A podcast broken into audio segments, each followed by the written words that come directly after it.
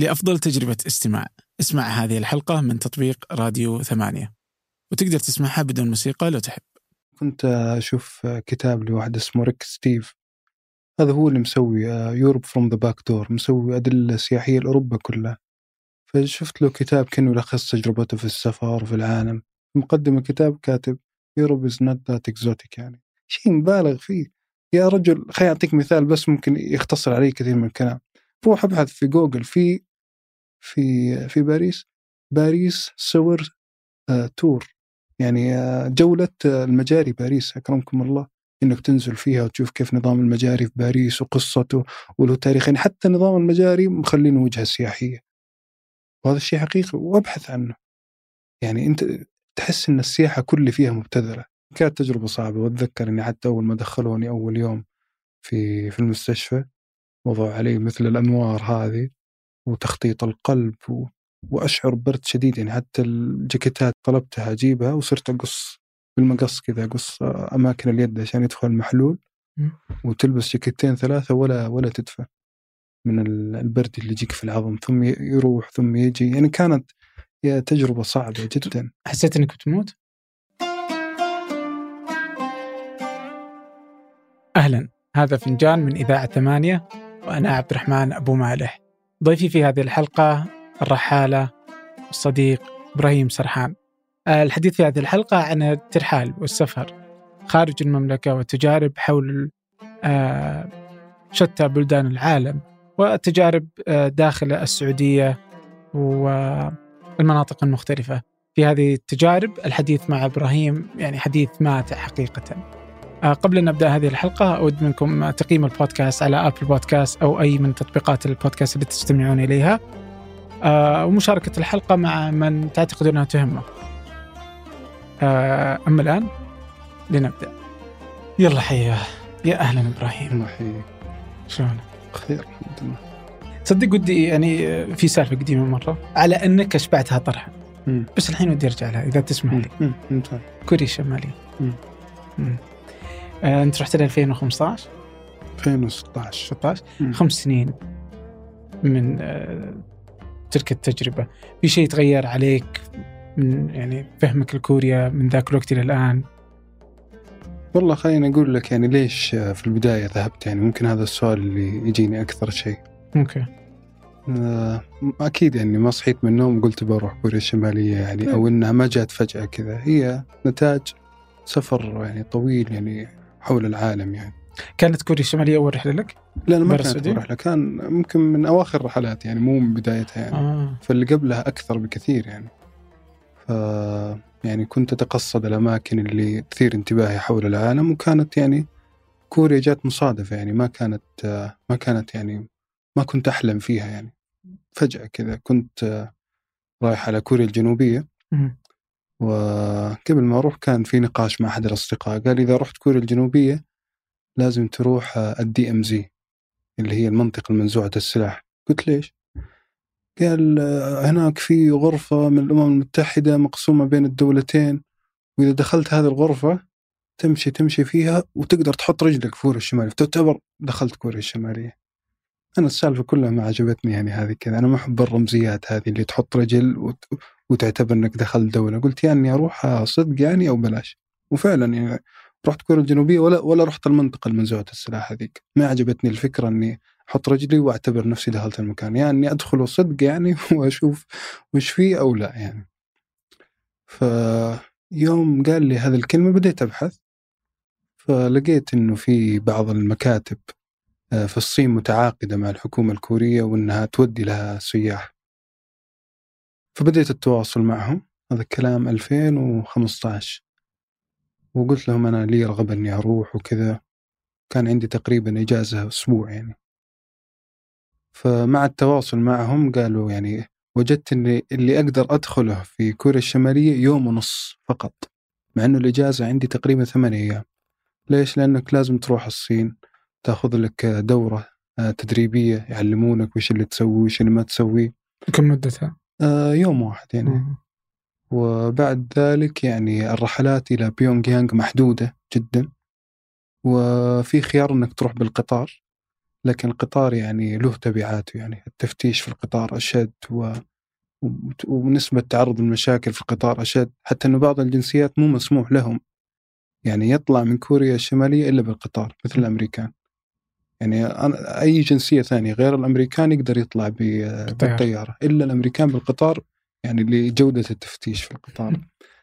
فما صفى لي إلا يوم ونص. قلت طيب يلا دقيقة أنت الحين في الشهر كله مع اللخبطة ما بقول لك إلا يوم ونص ولا ممنوع إنك تطول أكثر من يوم ونص لا لا في كوريا؟ أنا لأني اجازتي محدودة. وثمان أيام. ومع الترتيبات آه وحضور الدورة وكذا وترتيب الرحلات يبقى لك يوم ونص. بعدين سألني عن جواز سفري قلت له من السعودية. فقال لي لا يعني هذا كان الأيام كان أيام الكورونا القديمة أتذكرها. آه كورونا الشرق الأوسط أيوه. قال إذا أنت من من أي منطقة من الشرق الأوسط لازم تطلع ثلاثة أسابيع خارج الشرق الأوسط ثم تدخل عندنا. وأنا إجازتي يعني كان كلها ثمان أيام فألغيت الرحلة يعني. ألغيت الفكرة وبقي الإيميل موجود عندي. مرت سنة بعد سنة سويت يعني forward على نفس الإيميل وأرسلته لهم. قالوا يا حي الآن حياك الله يعني الشرط هذاك رفع فأنت من الشرق الأوسط تقدر تدخل بطريقة مباشرة. وبدل ما كنت بجلس يوم ونص صارت الفترة ثمانية أيام. ثمان أيام في كوريا الشمالية هذا 2016 وتوجهت يعني إلى إلى إلى الصين. وطبعا يعني محاط بالقلق لأني ما شفت أي تجربة قبلي ما شفت أدخل إنترنت ما شفت أي تجربة عربية. ما في محتوى عربي ما في إلا محتوى قليل جدا حتى التجارب الأجنبية يعني كانت يعني جدا قليلة فهذا كان سبب القلق. حتى أذكر يوم جيت أخذ التأشيرة من السفارة الصينية في عندنا فكان مطلوب إني أجيب تأشيرة متعدد الدخول. فما بقدر أقول لهم إني بروح كوريا الشمالية فطلبت منهم متعدد الدخول ما رفضوا. فاضطريت إني أسوي حجوزات إلى هونغ كونغ يعني وتذاكر طيران وأشتريها وأعطيهم إياها فقط عشان يعطوني متعدد الدخول يعني.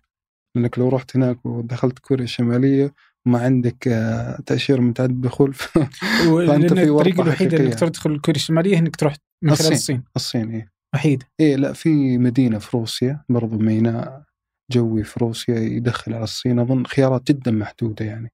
لكن الأكثر شيوعا يعني من الصين. في ولو قلت للصيني بروح كوريا الشمالية؟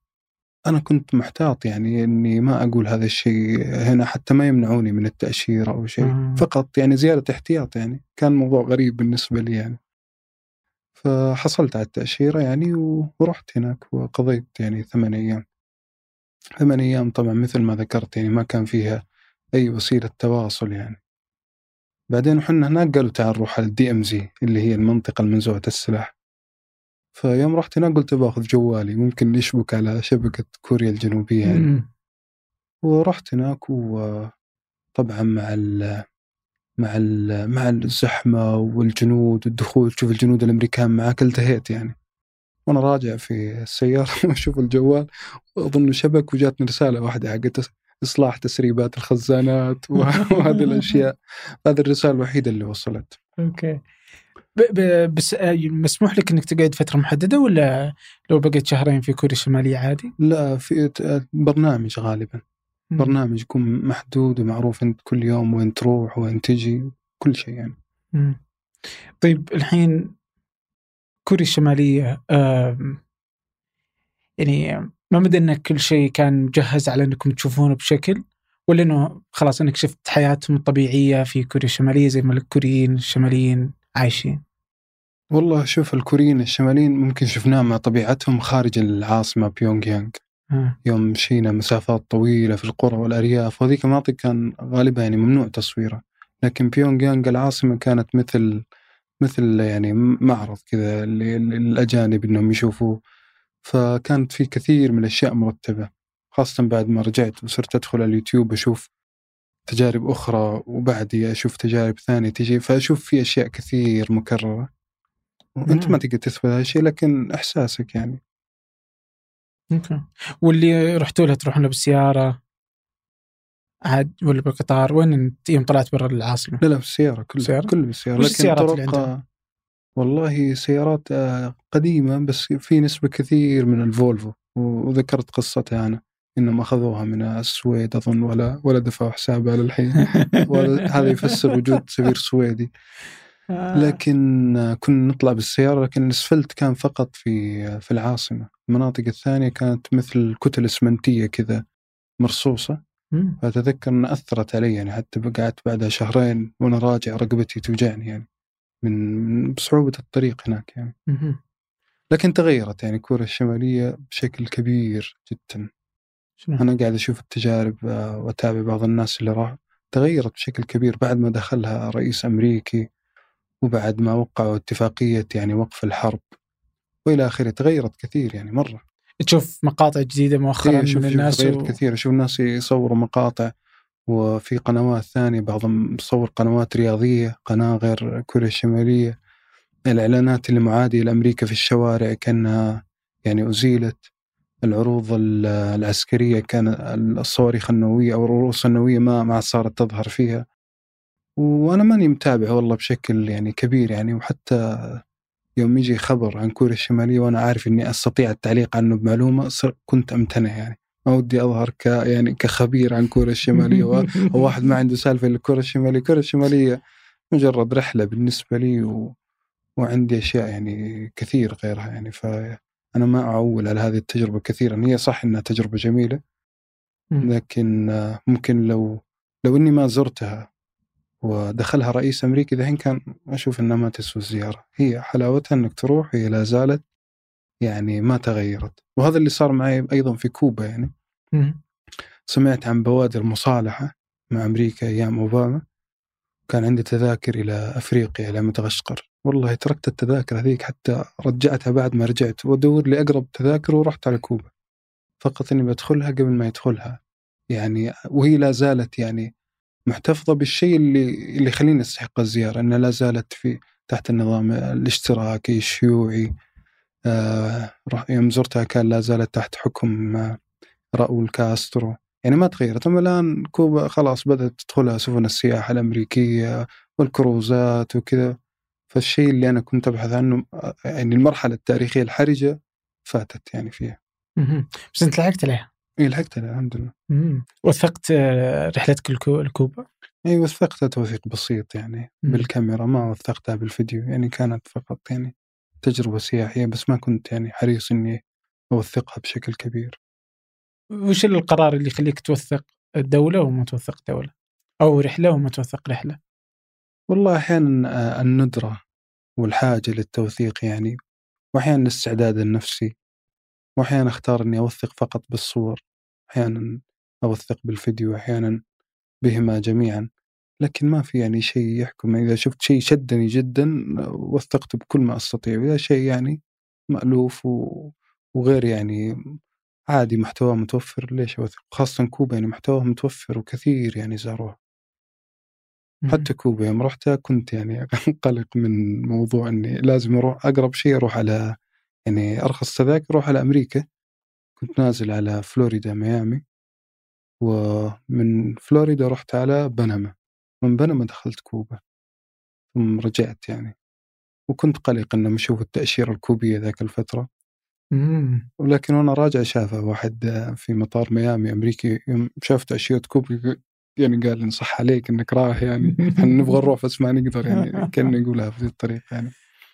طيب آه، بس القرار إذا ما هو من قبل آه، تحدد يعني ما أنت في السعودية تقول أنا هذه اللي بطلع منها فيديو بسوي عنها يعني تروح بعدين تبي تكتشف والله؟ ترى مجهد التوثيق يعني إذا بوثق كل شيء يعني مم. مجهد نفسيا خاصة إذا أنت حريص إنك تحيط بالموضوع ترى يعني تكلفته النفسية عالية ما ينتهي اليوم إلا وأنت مرهق يعني إذا أنت بتوثقه بطريقة جيدة وأنا ما أرضى إني أوثق يعني أي كلام كذا تصوير شوارع وكذا يا إني أوثقه بالشيء اللي يشبع فضولي أو أو ما يحتاج توثيق يعني وش التوثيق اللي يشبه فضولك؟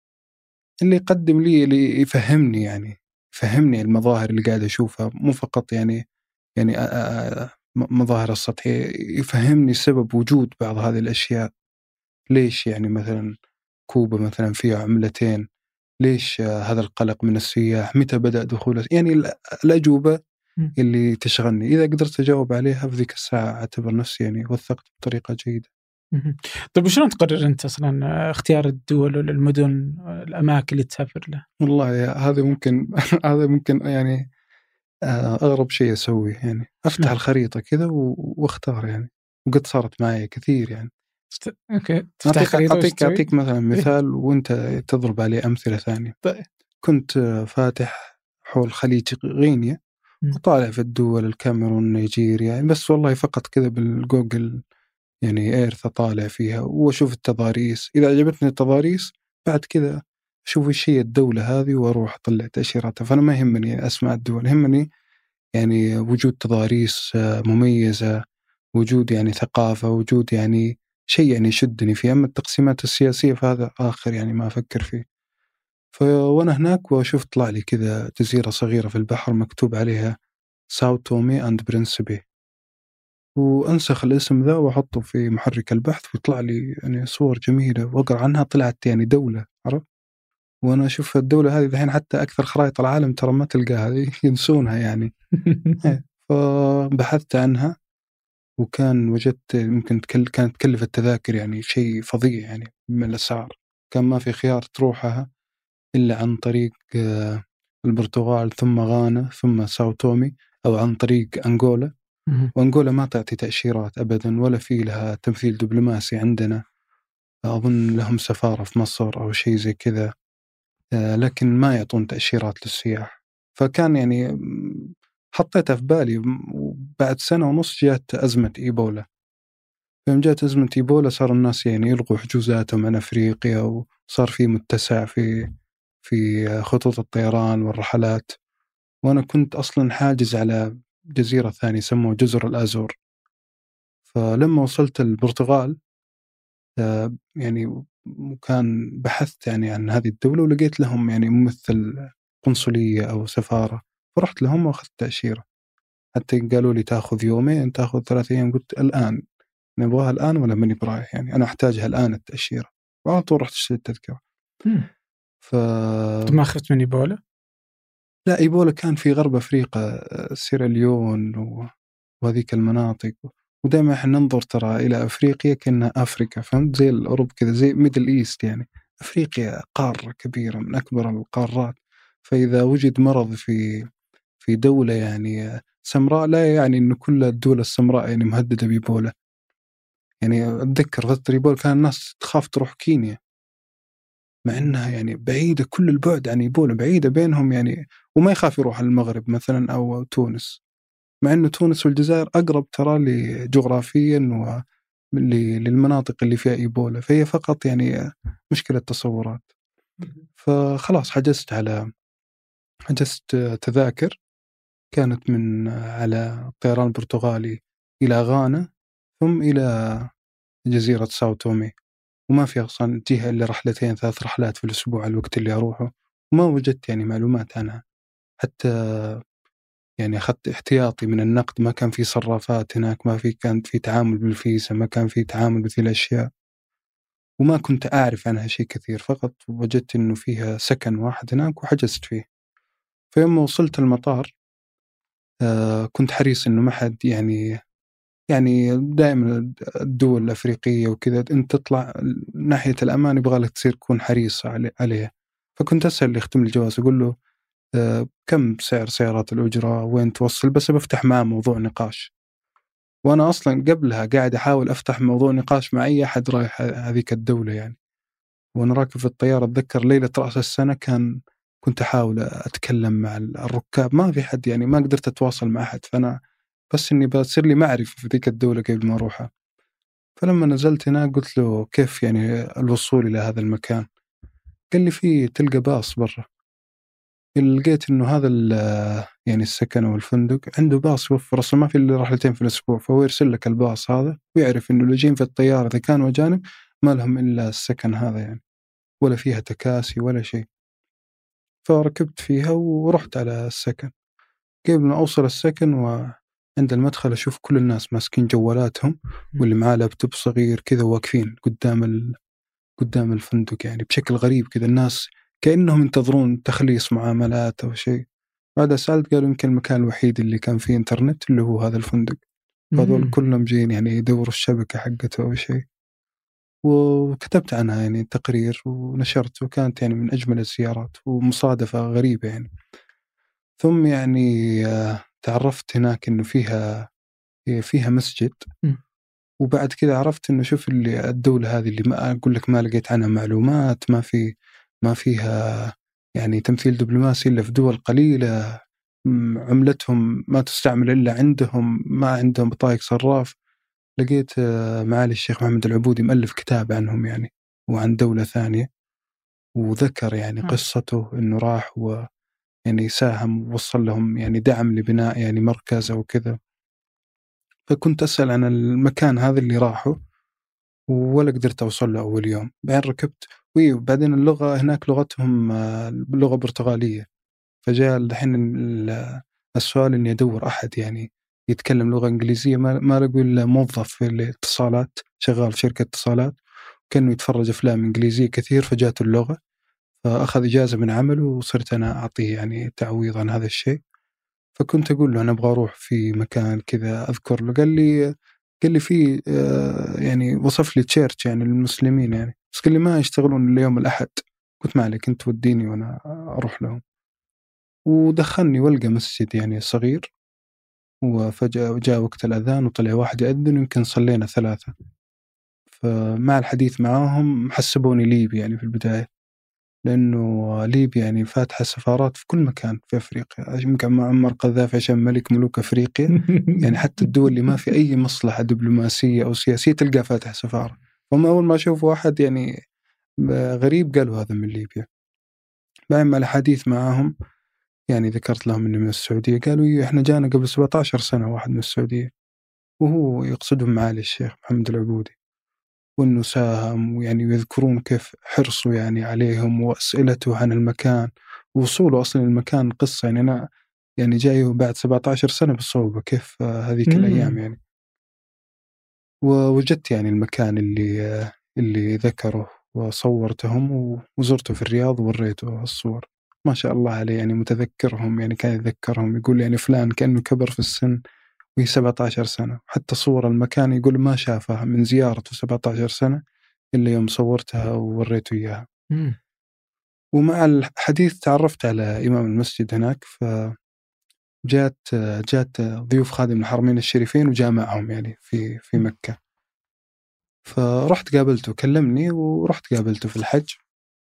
فيذكر لي يقول لي يضحك يعني يقول جاي يطلع شريحة جوال ولقى دولته غير مدرجة يعني في النظام حق موبايلي والاتصالات يقول ما قدرت تطلع شريحة اتصالات هم لازم يحط اسم الدولة فالدولة كانت غير مدرجة في النظام يعني وصورت يعني مع صورة وأظن ذك ذكرتها بعض الصور في كيف- الحد الوحيد إيه، كيف شرح العبودي آنذاك؟ تتذكر؟ كيف وصل إلى الدولة ذيك؟ والله ذكر ذكر إنه ركب على الطيارة صغيرة. وذكر تفاصيل كثيرة كيف اكتشفها؟ لا تسأل يا شيخ إيش اللي اسال إيش اللي ما اكتشفها؟ ما شاء الله يعني. مم. لا إذا أنت اكتشفتها بجوجل إيرث بالغلط هو. شلون؟ ما شاء الله ما هذا السؤال اللي- اللي يجعل يعني آه، سيرة الشيخ يعني غريبة وعظيمة يعني. وأنا ممكن آه، يعني أت... يعني أنت زي اللي اتاسف واتالم لما أشوف واحد مهتم بالرحلات ولا يعرف. رمز رمز وطني والله. ولولا يعني آه، كما يقال يعني مع فارق التشبيه زامر الحي لا يطرب لكن آه، أنا أنا ترى مطلع على على اللي دخلوا في هذا المجال ودرست مثلا ابن بطوطه وغيره وغيره يعني من رحال المسلمين. آه، الشيخ العبودي ترى لو لو درس تراث و- و- ووثق والله لا يقل عظمة يعني عن عن الأسماء السابقة يعني. وأنا أدعو يعني إذا أحد مهتم بالسفر الرحلات وسافر وله معرفه في هذا المجال يقرأ كتبه ويقيم يعني. لا ولا ينظر إليه يعني فقط إنه إنه مثلا في عباءة إنه آه شيخ أو أو أو أو ممكن يعني مهتم بالعلم الشرعي وكذا. صح الشيخ شيخ جليل ومهتم بالعلم الشرعي لكن غير كذا أديب وفنان وينقل الصورة بكل عفوية ويستطيع يعني آه الكلام عن أشياء أنا ما ما أستطيع أنا. أنا لا عندي لا صبغة شرعية ولا ولا أتحرج من شيء. أنا شاب مستقل لكن بعض الأشياء اخاف أذكرها يساء فهم لكن هو صريح هو مرآة للواقع. وينقل الأشياء يعني دون الحكم عليها يعني. كنت في بوليفيا في منطقة يعني عاصمة الأمازون في بوليفيا جنوب بوليفيا حتى منطقة غير سياحية ولا شيء وفيها مسجد هناك فذكرته و... وسألت اللي موجود هناك. قال لي هذا جاء وأنا صغير جاء لأبوي يقول واحد يعني كأنه شامي مهاجر إلى بوليفيا. فيقول الرجل هذاك غريب يعني يقول هذاك لا يريد أن يرتاح يعني. يعني إحنا نبغى ناخذه أماكن سياحية نبغى نأخذ حديقة ويقول هو لا يريد أن يرتاح يريد أن يذهب إلى كل مكان ويسأل تحت الأسئلة يقول حتى الأسفلت يريد أن يعرف ما تحت الأسفلت يعني. ونفع صراحة يعني كتبه تراث قيم جدا يعني. وموجوده متوفرة يعني وأنصح صراحة يعني إنه يدرس تراثه بطريقة يعني تستحق. كم عدد تقريبا الدول اللي رحت لها؟ ما ما أبغى العدد بس كذا أبغى أعرف معدل اي أنا أقول لك الحين ليش أنا ما أحب إني أعدها ولا عديتها ولا قد يعني عديتها أصلا يعني عندي مشكلة مع فكرة إنه إيه. حلم زيارة كل دول العالم وكذا هذه الأشياء كلها ما تعجبني يعني ليه؟ أنا أعطيك مثال يا إيه. أخي أنت افترض إنه جاء واحد يعني من دولة أجنبية وجاء راح الدمام يعني وحضر اجتماع في سابق ولا في أي من الشركات ورجع بلده. وقال لك أنا زرت السعودية. هل زارها فعلا؟ وزارها يعني كدخول سياسي زارها. لكن فعلا صعب يعني يا أخي صعب إني أقول إني زرت هذه الدولة. أنا أنا صرت ما أتجرأ يعني. في البداية كنت يعني أقول هذا الشيء بس مع زياده المعرفة والسفر صعب يا أخي. صعب إنك تعد الدول اللي زرتها.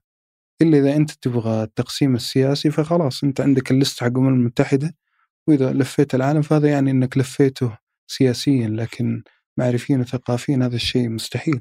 مم. وكثير يعني حتى شوف الأجانب هذول بعضهم بعضهم التقيت فيهم بعض المشاهير الأجانب اللي لهم كتب وبرامج وكذا. آه، أذكر له بعض الدول ما زرت الدولة الفلانية يقول لي زرتها. قلت كيف زرتها؟ وين رحت؟ قال أنا كنت في الدولة اللي جنبها ودخلت فيها كذا في الظهر ورجعت يعني كثير من هذه الأشياء شايف. فانا ما تعجبني فكرة حتى فكرة إنه زيارة كل دول العالم معليش بالنسبة لي يعني ما يعني ما ما ودي أقول سخيفة بس انها غير غير قابله للتطبيق يعني. أه، نعطيك مثلا الصين. إيه؟ الصين إحنا ننظر لها ككتلة واحدة لكن الصين يا أخي فيها تنوع عجيب يعني.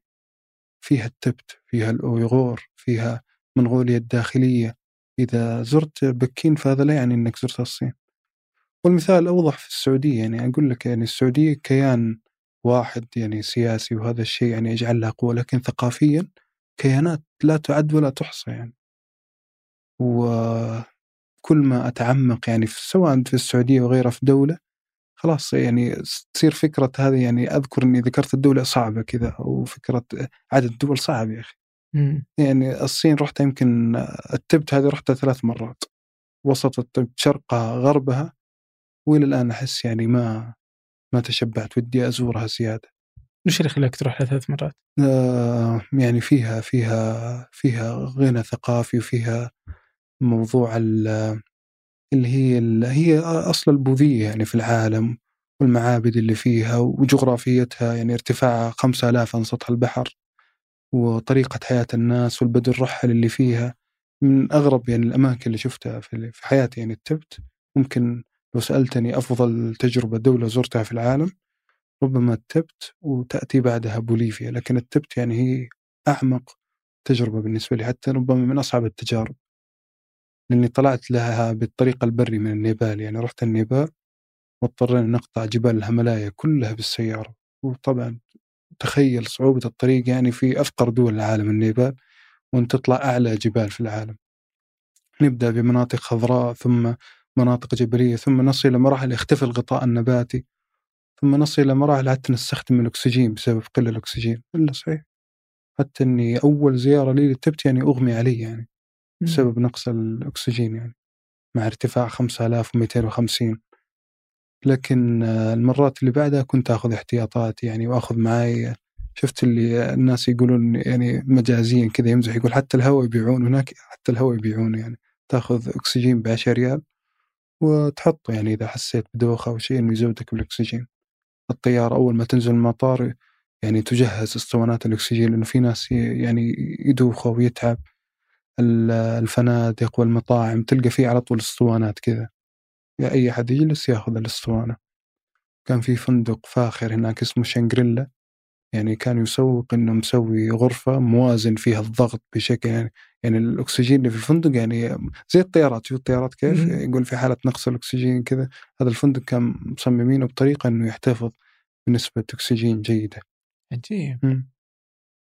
فهذه ربما يعني تحدي طبيعي تحدي جغرافي. آه الناس اللي هناك ثقافتهم الثقافة التبتية شيء فظيع يعني. طيب يجي واحد يقول لك يعني فاهم اللي أنت قلته هذا كله عناء. كيف كيف أنت تشوف هذا العناء واحدة من أفضل تجاربك في الحياة؟ ما أدري كيف هل هل تعتبره عناء يعني؟ يعني ما في شك إذا أنت بتطلع يعني قطعا عناء يعني إنه جزء يعني كذا إنه ما تحس فيه يعني لاحظ إنك مم. تتكلم إنه الأكسجين يعني هذا تتكلم الحين عن أبسط الأشياء مم. اني أنا أعرض حياتي للخطر وإني أحتاج إنه يكون معي أكسجين بشكل دائم كيف ما تشوفه عناء؟ شوف أنت يعني ما أبغى السياره وطلعتك إلى فوق يعني هذه والتحولات. بس يعني اتذكر إني اختلفت حتى مع السائق وكنت بنزل يعني من طريقة سرعته يعني في القيادة وكذا. ما ما أتوقع إنها عناء أو إني أنا أنظر لها ابدا بهذه الطريقة يعني. بالعكس هي تجربة. وترى إذا الواحد يفكر كثير ما يسوي شيء يعني. يعني أنا الحين لو أخذك معايا التبت. وتطلع وتجد الأمور مشيت كذا لا تفكر فيها كثير وتمشي يعني. أنا تصير معايا بعد ما أرجع من التجربة كذا إذا بديت أفكر فيها بدين أقول إيش اللي وداني أنا وإيش اللي كذا مو معقول؟ وأقعد تصير لي كوابيس على تجربة أنا انتهيت منها يعني. لكن صدقني يعني الأمر أسهل ما أتوقع. هي خطوة تبني خطوة تبني خطوة تبني خطوة. عشان كذا أقول لك يعني ما صحيت تروح تقول الشمالية. خطوات كثيرة.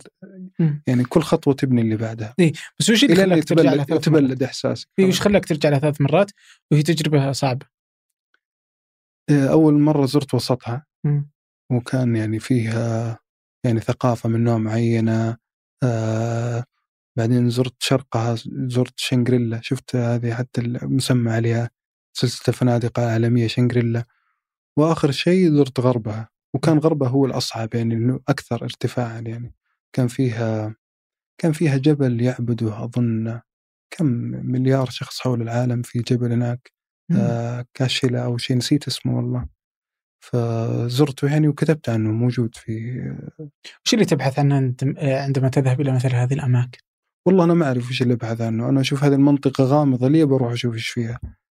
فما في شيء ولا أحاول أقعد أفلسفها ولا إني. قاعد أبحث عن كذا ولا أبحث عن نفسي وأبحث ما أبحث عن شيء. أنا أروح أنام وأشوف إيش يطلع معي يعني.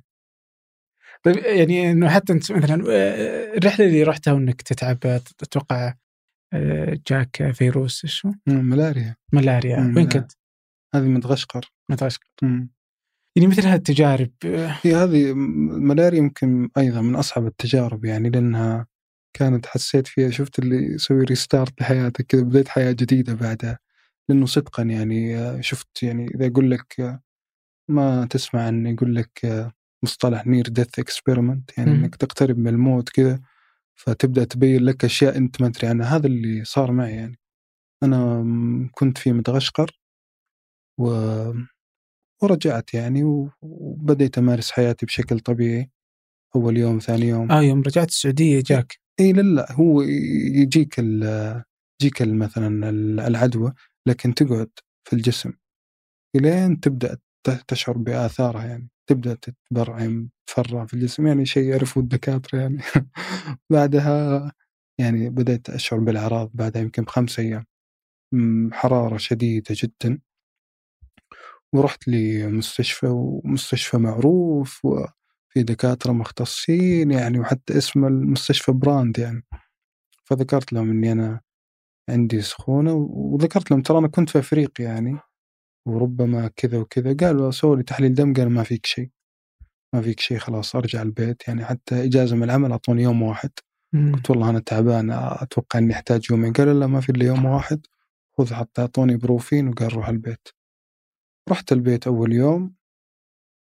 يعني مع مسكن الآلام مشي الوضع. ثاني يوم يعني زالت الحالة جدا. يعني حتى بديت ما يعني ما ما أحسن التفكير يعني. الأشياء اللي أشوفها السراب بشكل ثاني. ما أقدر أقوم أمشي يعني. ف وبديت يعني حتى النظر يعني مو واضح صار كل شيء تشوفه مغبش ما في وضوح يعني. فخلاص يوم شفت إن الوضع كذا جيت قلت أبغى أروح مستشفى ثاني. وأتذكر إنه يعني آه، أخوي الكبير وكذا كان يحاولوا يقوموني ما قدرت أقوم يعني. أول ما قمت من النوم قعدت يمكن ربع ساعة. كل شوي أقول لهم أعطوني خمس دقائق بعدين أقوم. كل ما أقوم أشعر بدوخة وأجلس. لين حملوني يعني ورحت على على مستشفى طوارئ يمكن أربعة الفجر أو شيء زي كذا. حتى إنه كنت مقفل على نفسي يعني الباب وأظن كسروا الباب أو شيء ودخلوا علي. ما كنت يعني كنت في حالة صعبة يعني. أتذكر أول ما نزلت السيارة تحت ونمشي ما أشوف يعني حتى لوحات السيارات ما أشوفها اللمبات ما أشوف إلا هالات كذا. وأخذوا مني تحليل وقالوا يعني تطلع نتيجة بكرة الصباح.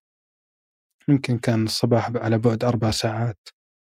فأخذوا قالوا إحنا وصادف وجود يعني دكتور باكستاني كان في الطوارئ وكان منزعج يعني يقول أنا دكتور ولي مكانتي حاطيني في الطوارئ فكان يغطي عن دكتور ثاني. وربما الباكستانيين بخلاف يعني ربما المصريين أو السعوديين الملاريا معروفة عندهم إحنا عندنا حالة غريبة يعني ما هي معروف يعني ما هي معروف إن ما حد يتوقع إنه معك ملاريا. فسوالي حمى الضنك والملاريا وبعدين طلع قال لي فيك ملاريا.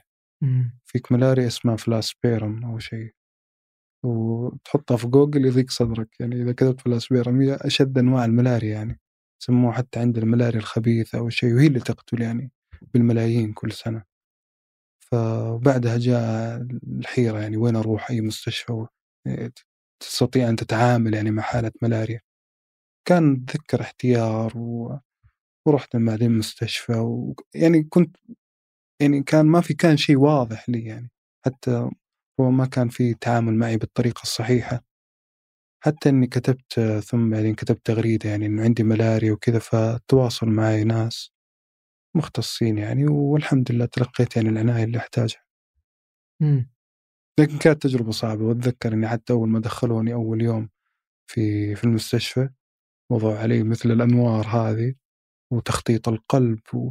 وأشعر ببرد شديد يعني حتى الجاكيتات طلبتها أجيبها وصرت أقص بالمقص كذا أقص أماكن اليد عشان يدخل المحلول وتلبس جاكيتين ثلاثة ولا ولا تدفى من البرد اللي يجيك في العظم ثم يروح ثم يجي. يعني كانت تجربة صعبة جدا. حسيت إنك بتموت؟ والله مو حسيت قال لي دكتور قال لي يعني إحنا نشوفك هل تستجيب للعلاج أو لا. يعني مو مو حسيت مو كأني سمعتها يعني. والمشكلة إن هي الملاريا إذا عالجتها بدري يعني خلاص تروح خفيفة تصير خفيفة. لكن أنا تأخرت. ويوم سويت أول فحص وثاني فحص ويقول ما فيك شيء ما فيك شيء. وصلت إلى مرحلة يعني يعني كان باقي تكة وتدخل مرحلة أخطر. في ناس توفوا ترى بنفس الطريقة. في في اثنين أكاديميين عندنا في السعودية واحد منهم توفى بنفس الطريقة رجع وما عرفوا إنها ملاريا يعني. فهذا اللي يعني وبعدها يعني بعد ما ممكن أنا في المستشفى سبع أيام ثمان أيام حسيت إني صرت case study يعني. صار الدكاترة يجوني معاهم الطلاب والطالبات. ما صدقني يجون واحد ملاري هذا نشوفه في ال exercise حق آه، الكتاب. تعال شوف جبنا, جبنا لكم إياه. طيب ما كنت داري إنه هذه من الأشياء اللي تاخذ عليها لقاح قبل تروح الدولة ولا؟ يعني كثرة السفر لأفريقيا خلاص صار يعني عادي وصدقا يعني كنت أبحث عن الأدوية لكن الأدوية كانت مقطوعة يعني ذيك الفترة وما وجدتها. بس كنت عارف إن في ملاريا وفي لقاح له ولا ما لا أعرف مو لقاح تأخذ لك حبوب ثلاث أنواع من الحبوب م. موجودة. في شيء يسموه كلوروكوين وهذا هذا صار عليه مناعة. م. يعني البعوض تطور صار ما يعني حتى تدخل بعض الدول يقول لك كلوروكوين resistance يعني البعوض ما عاد صار تفرق مع الدواء ذا في نوع ثاني اسمه مفلكوين. هذا يسبب أعراض نفسية يعني وصرف لي ولا ذكر لي يعني. إنه ممكن يسبب أعراض نفسية وانه ممكن كذا. متعب جدا. أتذكر اليوم اللي آخذه فيه يا خلاص يجيك أرق ولا تنام ويجيك حكه في الجلد. يعني له أعراض جانبية شديدة يعني المفلكوين. في نوع ثالث اسمه مالارون يعني يؤخذ حبة في اليوم. وهذا ما كان ما استطعت إني أوجده كأنه مخلص من الأسواق أو شيء لأنه ما مين بيشتريه هنا؟ بعدين حتى ادويه ملاريا يعني النوع اللي أنا أبغاه مثلا ما ألقاه متوفر أشوف أي أحد راجع مثلا من الخارج من الدول اللي فيها ملاريا قول له جيب لي هذا الدواء معك. أوكي. الحين صرت خبير ملاريا. اي أنا شايف حتى الأدوية البعوض عليك. انواع البعوض وإيش الارتفاعات اللي يعيش فيها البعوض ويعني سلوك البعوض كل شيء على البعوض الحين أعرفه يعني. مم. طيب آه، طيب مثل هالتجارب الحين مم. هل بعدها رجعت أفريقيا مرة ثانية؟ إيه، رجعت ني- نيجيريا بعدها. شاء الله عليك. آه، قابلت ممكن مرة كنت في مناسبة وقابلت السفير النيجيري. فقال لي you get the certificate? يعني أخذت الشهادة. قلت له أي شهادة؟ قال ملاريا يعني. يعني أي. أحد لازم ياخذ يعني يعني يأخذ الملاريا ويأخذها يعني كأنها في السي في يحطها. إيه بعدها قعدت يمكن فترة طويلة يعني متأزم من أفريقيا. اي يعني ما ما خفت خلاص أنا يعني هذه التجربة اللي كنت أنت آه، يعني على وشك إنك تفقد حياتك. وش اللي يخليني. كذا قعدت ما فترة. بعدها ما أروح أفريقيا و... كم قعدت؟ يمكن سنة ونص سنتين مم. مع إن أفريقيا من أحب القارات إلي يعني لكن خفت انه يطول الموضوع يتحول لعقده وهذا ما لا أريده يعني مم. فرحت على نيجيريا و... وطبعا رحت باستعدادات بادويه وأكمام طويلة وصرت أفهم حتى في البخاخات شفت هذا طارد البعوض وجدت إنه كل اللي في أسواقنا ترى ما يطرد البعوض يعني بشكل جيد يعني يحميك من الملاريا في مادة فعالة موجودة فيها لكنها مضرة بالجلد فغير مصرحة ببعض الدول. ما تلقاها إلا في الدول الفقيرة واللي اشتراطاتها أقل يعني. فرحت على نيجيريا و... وأتذكر يعني على غير العادة دورت أفضل فندق يعني كنت في في الشمال في كانو. ودخلت أفضل مكان يعني حتى إني أسكن فيه. على غير العاده يعني. إيه، يعني- أول ما دخلت وشفت كذا طالع في السرير كذا. طبعا أفضل طالع في السرير الاقي بعوضه يعني. كأن واحد كانت في الجدار ضربها كذا ما دمه. شوف المنظر هذاك يعني ويعني ويضيق صدري يعني. رجع الشريط على طول. اي رجع الشريط ورجعت الآلام وبديت أفتح الحجوزات وأقول أبغى أدور لي حجز وأطلع من هنا. تبغى تطلع برا اي نيجيريا كلها؟ أبغى أطلع برا نيجيريا كلها. يا شيخ لو دورت حتى ترانزيت في الولايات المتحدة يعني أروح الدولة الثانية وأرجع ما لقيت لأنه كان فترة حج كانت كثير من الرحلات مشغولة وكذا والدخول إلى السعودية يعني كان فترة حج يعني فكانت الرحلات صعبة مم. لكن خلاص بعد هذيك الليلة تجاوزت يعني تجاوزت المرحلة وهي فقط أنا كنت حريص إنها ما تحول لعقدة يا أخي الإنسان ترى ضعيف يعني محتاج إنك تتعامل مع نفسك يعني حتى إنه هذه الأمور ما تصير عقد لك وإنك تقدر تستمر يعني يعني على رحلاتك أنا برجع لسؤالي يوم كنت أسألك عن. الدول والرحلات اللي رحت. لها يعني يبدو لي إنها أكثر من 30 طيب صح؟ اي أكثر أكثر كثير يعني. ممتاز الحين آه هذا هذا العدد آه هل رحت أنت الحين إلى أمريكا آه أو أوروبا؟ أمريكا يمكن ثلاث مرات يعني كلها أحس إن كلها ترانزيت ترانزيت إيوه. ما تحسب. يوم واحد كذا نزلت في واشنطن كان في خمس ساعات ست ساعات. فقلت أبغى أشوف البيت الأبيض يعني. فطلعت كذا بتاكسي ورحت شفته. وبس يعني اللفة هذيك البسيطة هذيك أمريكا مم. أوروبا؟ أوروبا لا أنا عندي ما ما يعني ما أحس إنها إنها مثيرة يعني. بالعكس عندي تحفظات يعني كثيرة على السياحة الأوروبية أحسها مبتذلة ومسوق لها بزيادة يعني. ليه؟ ممكن اللي عجبني من المناطق الأوروبية اللي الدول الإسكندنافية فنلندا وهذه الأشياء صح فيها تجربة لكن أوروبا ما يعني أبدا ما ما ما, ما أشوف فيها شيء يعني.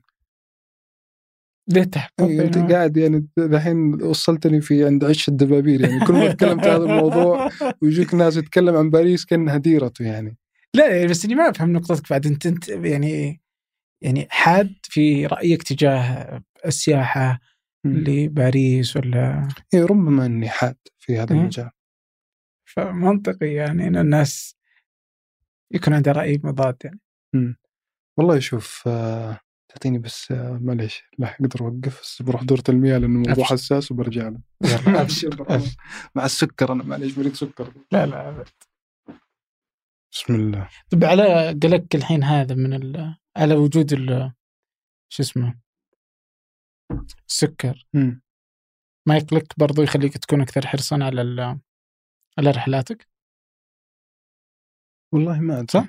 ممكن صح ممكن يعني أنت الحين كذا دائما مثلا تحتاج مم. إنك إيه. فما بالك إذا صار عندك آه، سكر مم. صح هو تروح مكان ما فيه أكسجين صح. والله أحس إنك آه، آه. ما أنت بصاحي زي ما يقولون خبر. هذه مسجلة خليها إيه. عشان تصير ترند أنت. آه، عادي عادي. طيب. okay أوروبا؟ آه، يعني آه، انطباع شخصي. حتى إني كنت أشوف كتاب لواحد اسمه ريك ستيفز. هذا هو اللي مسوي Europe from the back door مسوي أدلة سياحية لأوروبا كلها. فشفت له كتاب كأنه يلخص تجربته في السفر في العالم. مقدم الكتاب كاتب Europe is not that exotic يعني ليست بتلك الإثارة يعني. هذا بالنسبة لواحد مسوي كل أدلة السياحة حقتها. لكن فيه تسويق مبالغ فيه للوجهات الأوروبية. صاير يعني نوع من البرستيج ترى إنك تروح في أوروبا وتصور بدون أي تجربة سياحية حقيقية.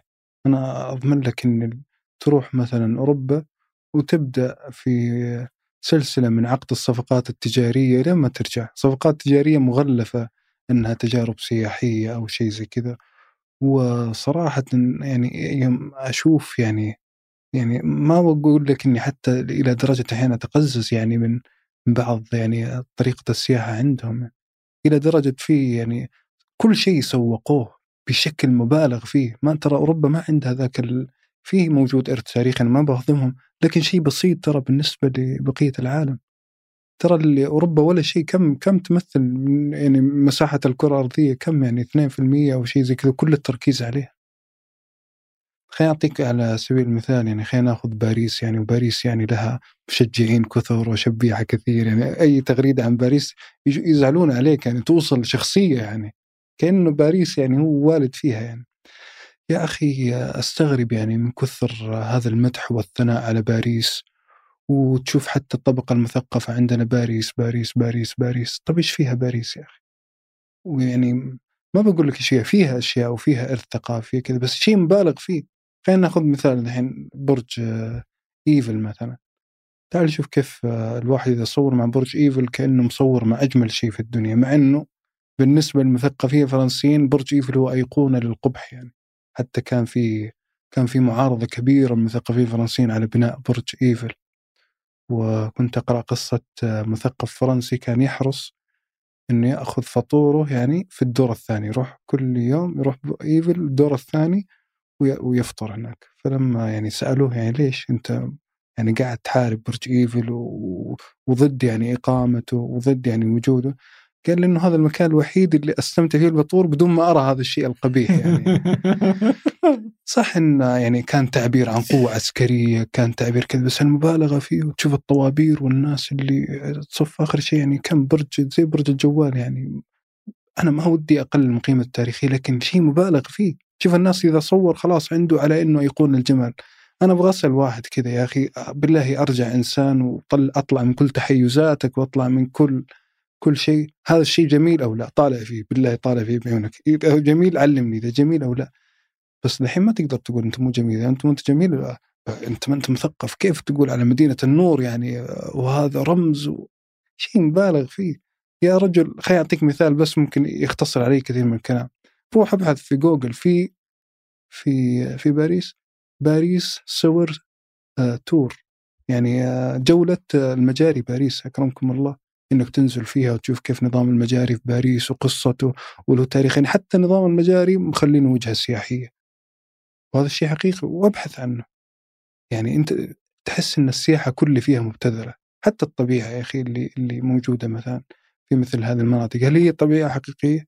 أنا تعريفي الطبيعي الأشياء اللي تركت على طبيعتها كلها حدائق حدائق مشذبة ومصلحة ومضبطة ولا فيها أي تجربة يعني أحس تجربة إنسانية تجربة ثقافية. أنا أشعر يعني صح إنه الواحد يروح يزورها لكن التضخيم تجاهها وجعلها كأنها حلم الناس. وهذا الشيء مو بس عندنا إحنا العرب حتى الأسيويين واليابانيين ما تسمع أنت عن باريس سندروم أو شيء اللي تصيب بعض اليابانيين. إنه يوم يوصل باريس يصاب بإحباط وموجود ترى يعني حتى مصطلحات علمية طلعت عليها. فلكن هذا الرأي أنت يعني سألتني عنه وأنا ذكرت لي وأنا عندي حسابات شخصية أحيانا أعبر عن آرائي الشخصية وفي ناس يعني أشوف ردة فعل مبالغة فيها يعني عن عن هذه الدول. بس إنك ما قد رحت لها. ولا أبغى اروحها وإذا رحت إيش كيف تحكم على شيء ما رحت والله ابن حلال أنت إذا رحت باريس هل في شيء جديد بيفاجئك يعني؟ كلها موجود صورة في الانستغرام وفي سناب شات وشفناها ولا أبغى أروحها يعني. إذا رحتها ممكن أروح مثلا أزور بعض المتاحف أزور بعض الأشياء. يعني ممكن أروح بس إني أنا شايف يعني العالم يعني في أشياء ترى أكثر إثارة. مرة هذه باريس هذه خلينا تحت في باريس بزيادة. دول أوروبا يعني خطة تقاعد هذه تقاعد تروح تروح تشوف إيش فيها يعني. وأيضا يعني يعني هذا الوهج اللي على أوروبا ترى جزء منه اللي هي عقدة الرجل الأبيض ترى. آه، جزء منه يعني الآثار الإسلامية عندك في كل مكان مم. عندك آثار بس شوف الأندلس بس فقط كأنه ما في في الدنيا هذه إلا آثار الأندلس يعني وطيب في يا أخي آثار إسلامية في الهند وفي آثار إسلامية في كل مكان، ليش هذا التضخيم فقط الأندلس؟ وأنا أضمن لك الآثار هذه الموجودة في الأندلس لو انها في مكان ثاني ما لقيت كل هذا الاحتفاء، هي فقط لأنها في أوروبا يعني. لا بس يعني هي إنها أنت ما تلاحظ عقدة الرجل الأبيض ما تشوفها أنت ما تشوفها في كل لا- لا-. لا- لا. تشوفها في كل مكان في, في كل مكان تشوفها.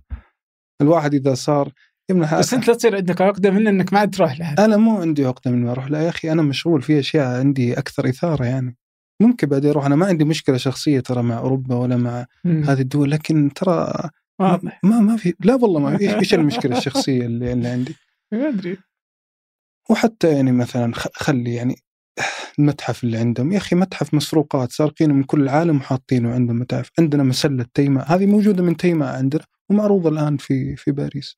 هذا الشيء أنت هل اخلاقيا تقدر تبرره؟ ترى وطالبت فيها يعني كما فهمت إن الحكومة السعودية إنها تستعيد هذا القطع لكن موجود الآن في متحف متاحف باريس. يلا أعطيني مبرر أخلاقي كذا لهذا اللي وصفها بلدة الأنوار ومدينة وتعال شوف شوف شوف الغزل اللي في باريس. طيب تعال شوف يعني تعال شوف آه، يعني إذا كل هذا الغزل الفرنسي يا أخي شوف سلوكها في في دول الساحل شوف سلوكها في الدول الثانية. أنا رحت الدول المستعمرة فرنسا رحت مدغشقر رحت الجزائر رحت دول أفريقية وقاعد أشوف أشياء يعني غير اللي تطلع يعني في السطح وغير اللي تطلع في, في الإعلام. فربما هذا اللي اللي صار عندي نظرة كذا وش يعني. اللي شفته؟ يا أخي الدول الأفريقية لا زالت مستعمرة. يعني خرج الاستعمار بشكل عسكري ورجع عن طريق الشركات متعدده الجنسيات وتشوف الفرنسي هناك وأكثر مرة يعني يجي في هذيك الدول وكأنها ملكه يعني. وأنا هذا الشيء ممكن لاحظته بعيني ولاحظته من تعامل الناس. بعضهم تعامل الافارقه جدا جاف معي أه سواء يتوقع أني أوروبي يعني.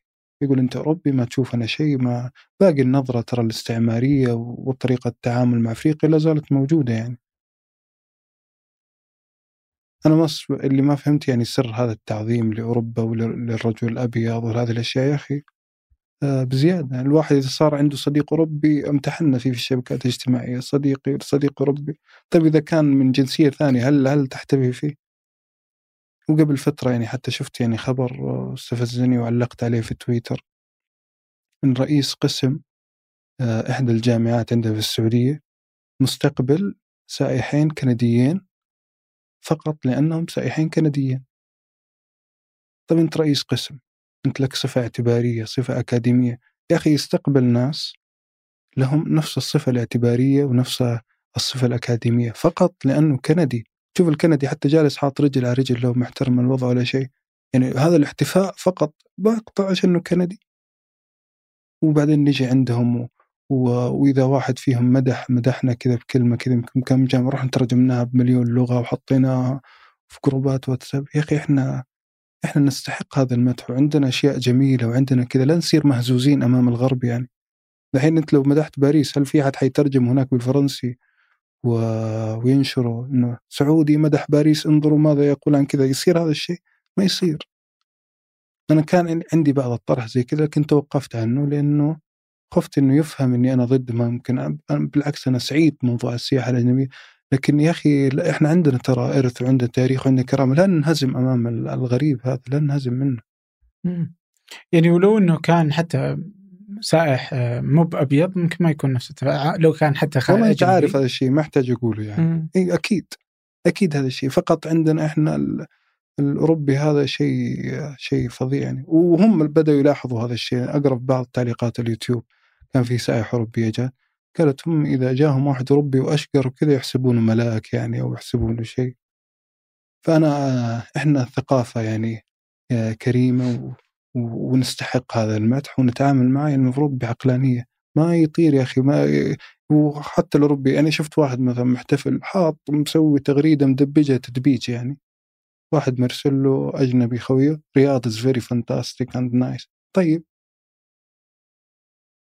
يعني لهذه الدرجة عشانها جات من أوروبي ذا كلام بسيط نحتفي به كل هذا الاحتفاء. يا أخي إحنا واثقين واثقين من الأشياء اللي موجودة عندنا.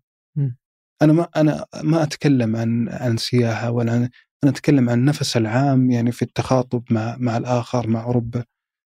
ليش الناس معجبة بممكن خطابات عادل الجبير وتشوفها؟ يا أخي يتكلم إحنا يعني تحس الروح هذا اللي, اللي نبحث عنها المفروض إن نتخاطب فيه إحنا عندنا عندنا إرث. وإذا أحد مدحنا فإحنا نستحق المدح وعندنا أشياء جميلة ما نصير مهزوزين أمام الغريب. فقط هذا الشيء اللي أنا كان كان لافت انتباهي يعني.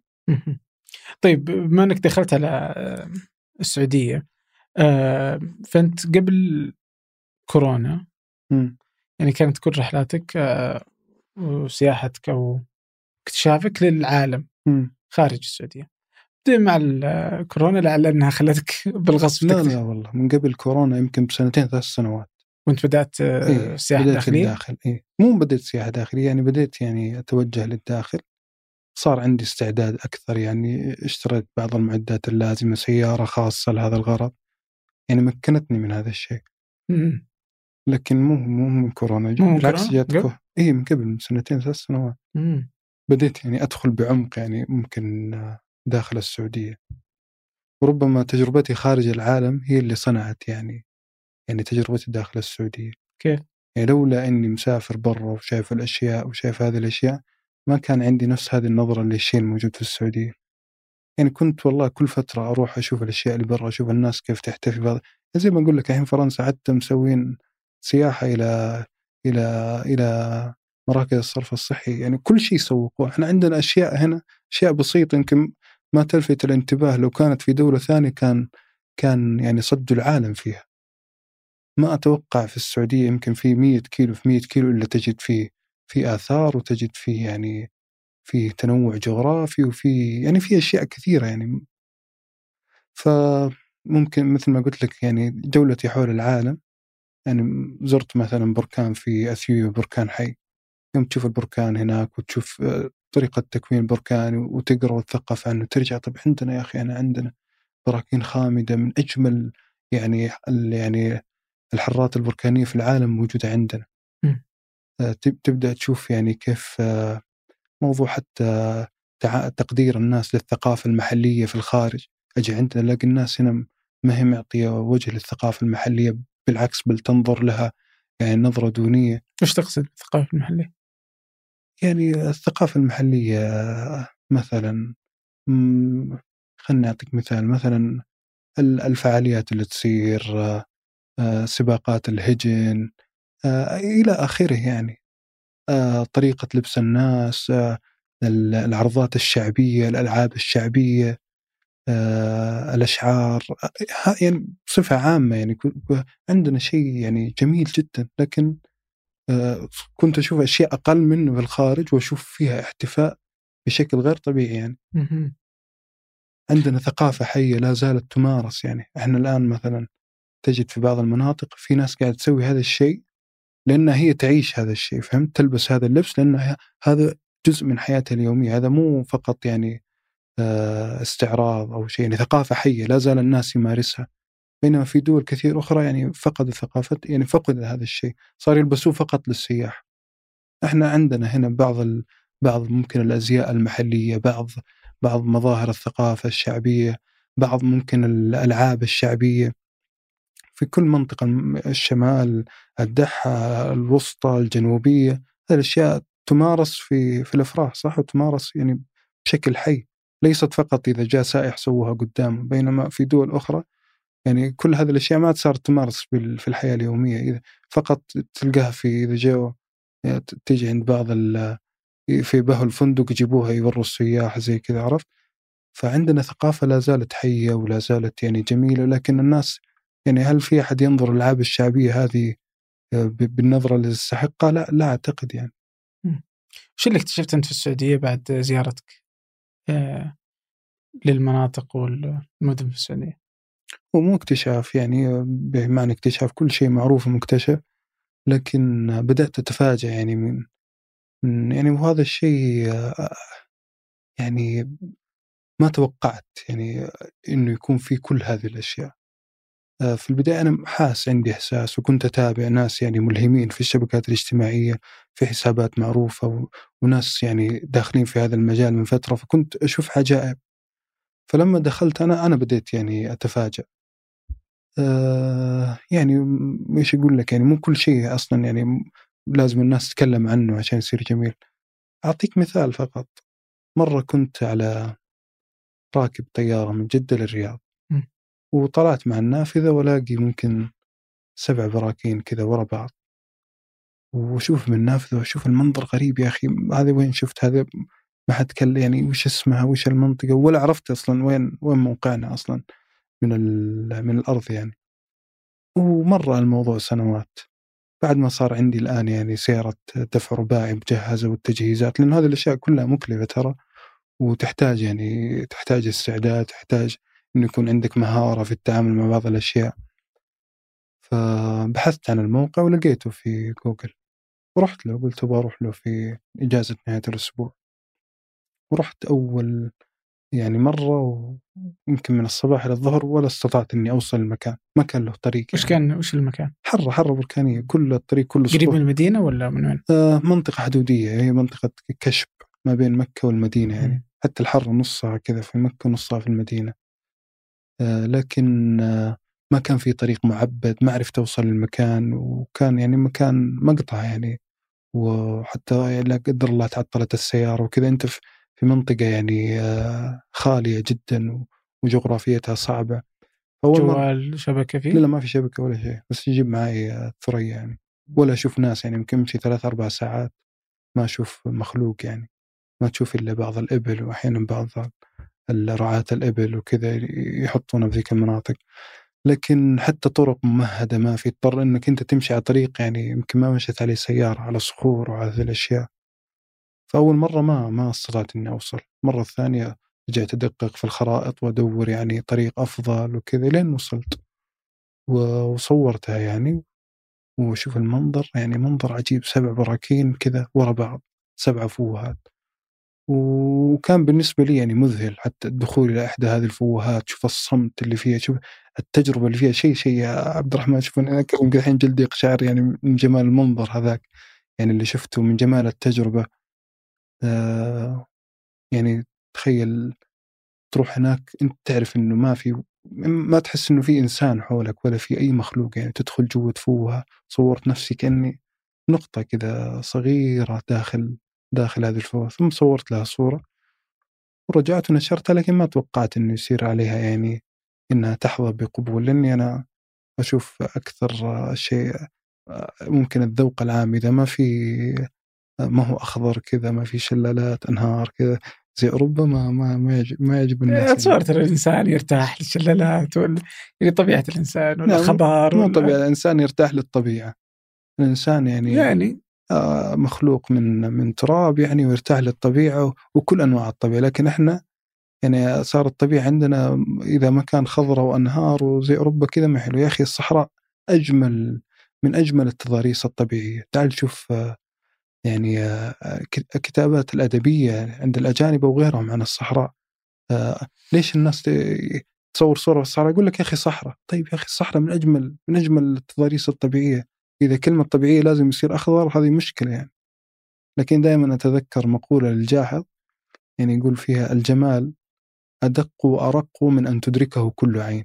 فإذا أنت ما تشوف الصحراء جميلة أنت ليس لديك يعني معرفة بالصحراء وليس عندك يعني المعرفة الكافية يعني بالطبيعة وبهذه الأشياء. زي اللي يشوف الفنون. يعني يشوف التشكيل يقول لك يا أخي هذه خربشة هذه ما حلوة ليش؟ لأنه ما عنده معرفة عنها. أنا ما ما أبغى أحكم على أذواق ولا على هذا الشيء بس اللي يحب الطبيعة ترى يحب الطبيعة كلها. حب الناس الصورة؟ إي أكثر صورة انتشرت لي يمكن في يعني مم. أكثر صورة جاء عليها مشاهدات يعني في من يوم دخلت الإنترنت يعني. جي.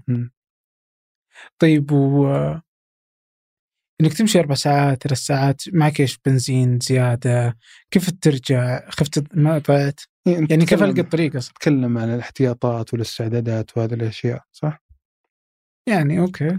إيه طيب يا أخي ما نكبر الموضوع خلاص آه، ممكن ينقطع عليك البنزين خذ معك بنزين ممكن ينقطع معك الموية خذ معك موية.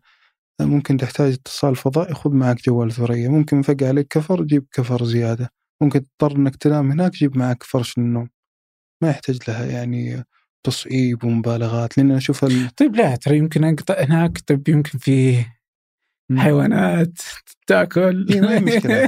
في أنت يعني تأخذ ليش تحسسني تأخذ ترى. مرة. لا لا يعني أنا أقول لك صح إنه مو شيء بسيط يعني لكن لا نبالغ أنا قاعد أشوف الآن اللي قاعد أشوف في الرحلات يا أخي مبالغة يجيب لك واحد مثلا كذا خيمة يقول لك هذه الخيمة ضد الصواعق المرسلة وهذا ال ال الكوب يستحمل درجة حرارة 70 مليون تحت الصفر وهذه السيارة فيها التجهيزات الفلانية ويجيك السيارة ضغط زرار كذا تنفتح. أنت تقول هذه السيارة يعني شوية بيقصفنا فيها. آخر شيء تشوف وين رايح والله إنه كاشت جنب الأسفلت يعني حتى ما بعد يعني. ففي مبالغة وتكلف يعني في في المعدات وهذه الأشياء. يعني مثلا أسمع عن فلان والله هذا عنده استعداد وأروح أتابعه. يلا وأقعد يمكن شهرين ثلاث شهرات كله حديث عن المعدات. طيب يا أخي وين الرحلة يعني؟ وين الرحلة؟ وآخر شيء كاشت جنب الأسفلت 2 3 كيلو. فلا نصعب الموضوع يعني ما يحتاج لها تصعيب يعني. هذا ليش أنا أجاوبك بهذه الطريقة لأنه يجيني أسئلة كثيرة. وش المعدات له؟ يا أخي كل إنسان ادرى بنفسه أنت شايفها منطقة ممكن يخرب عليك كفر السيارة؟ جيب كفر كفرين احتياطي أنا اشيل معي كفرين احتياطي أنت تشيل كفرين؟ عندك آه، تحتاج اتصال فضائي خذ معك ثريا خذ معك موية زيادة وبلغ. أحد يعني من من ذوي الخبرة من أصدقائك إنك بتروح هذاك المكان وبتطلع في في هذاك الوقت يعني. ما ما يحتاج إنه تصعب وتضخم. وإن كان الناس يعني أنا اللي لاحظته يحب إنك يعني تضخم وتصعب. لا يعني مش احس إنك جالس بس يعني مثلا واحد يقول لك يا أخي كيف إيش الاستعداد إنك تروح مثلا أمريكا اللاتينية لبوليفيا ولا زي كذا؟ لا تقول يا أخي بسيط أسوي زي كذا ما يعجبه. يبغاك تقول له يا أخي أنا أطلق رحالة في العالم ولازم تصعب له هي ولازم تحط له هي كذا في سياق إنك أنت أعظم واحد في العالم. يلا وسويها. لا الأمور سهلة يعني تسهلها وتسهل يعني. إذا بتقعد تصعب بهذه الطريقة ما بتقدر تسوي شيء. أنا ضد التكلف يعني أنا ما- أحب التكلف في هذه الأشياء لأن التكلف يشغلك عن المهمة الحقيقية. إذا بتقعد تنشغل في المعده الحقيقية؟ المهمه الحقيقية إنك توصل المكان هذاك وتشوف شيء جديد و... وتصل إلى هدفك يعني كل إنسان له هدف يعني بوصل لهذه الفوهات بوصلها طيب مثلا زي الفيديو اللي معك قبل شوي. آه سواء الفوهات إنه الطريق واضح يعني أنفق الكفر عليك شيء؟ لا ما.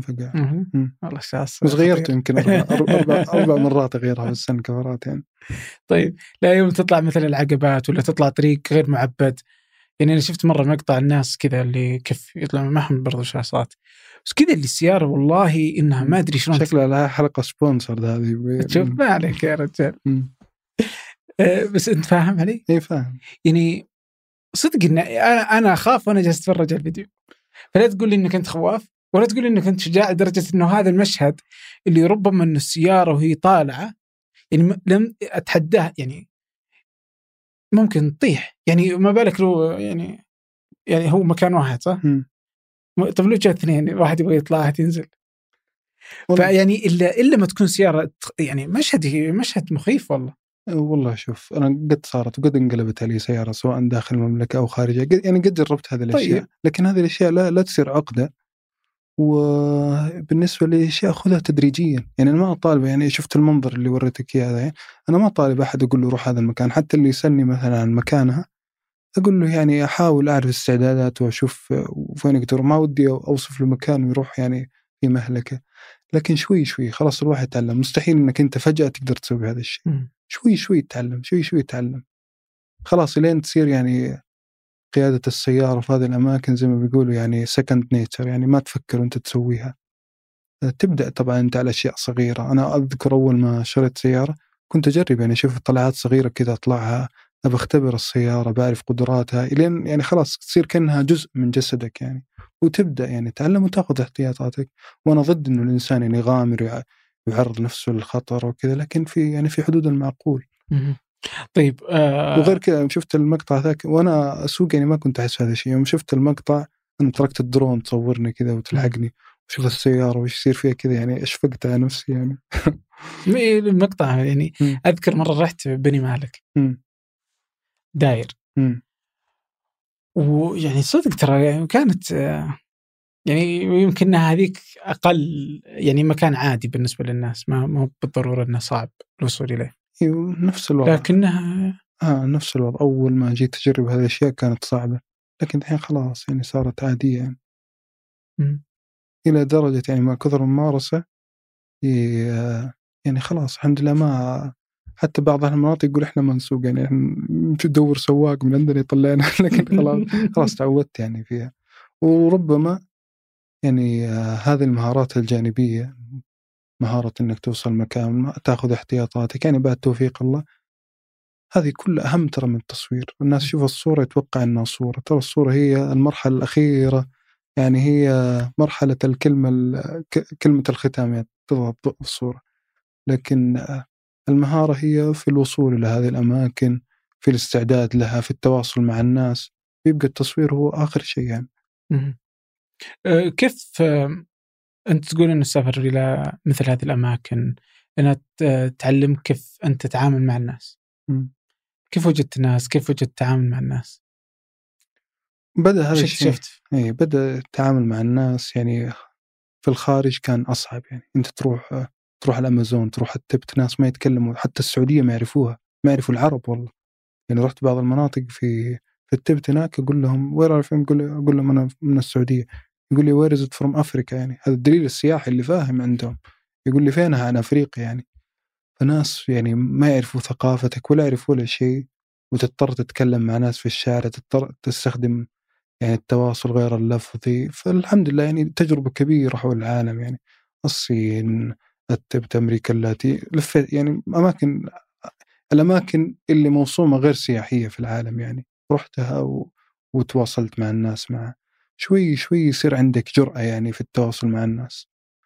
آه ثم ينتقل هذا الشيء في التجربة المحلية أيضا إنك كيف تتواصل مع الناس؟ وربما إن هذه أهم مهارة ي- تحتاج يح- يحتاج الواحد إنه إنه يعني يمتلكها بعد فضل الله حتى إنه يستطيع إنه يعني يستطيع أن يصل إلى أشياء يبحث عنها.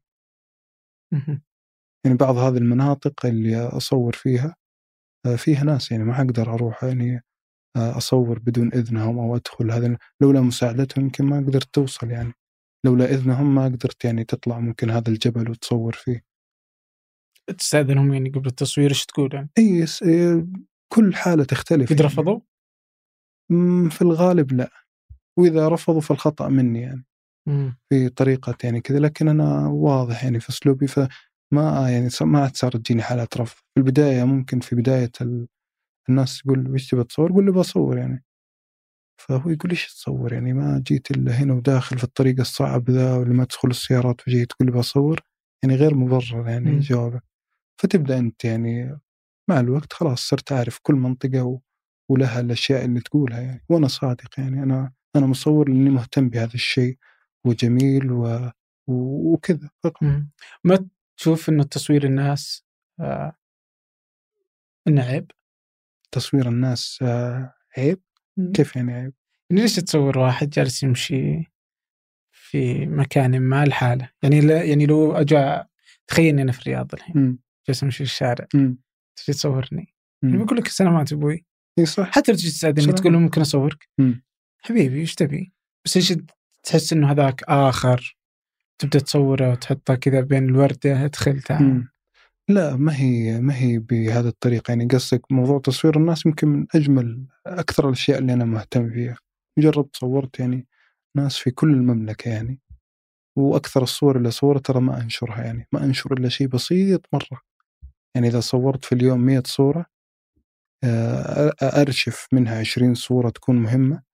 وأنشر أقل من 1% يعني يمكن من كل 500 صورة أنشر صورة يعني. ما يزال منك تبغى تستاذنهم تصوير؟ لا لا بالعكس بالعكس بالعكس الحمد لله.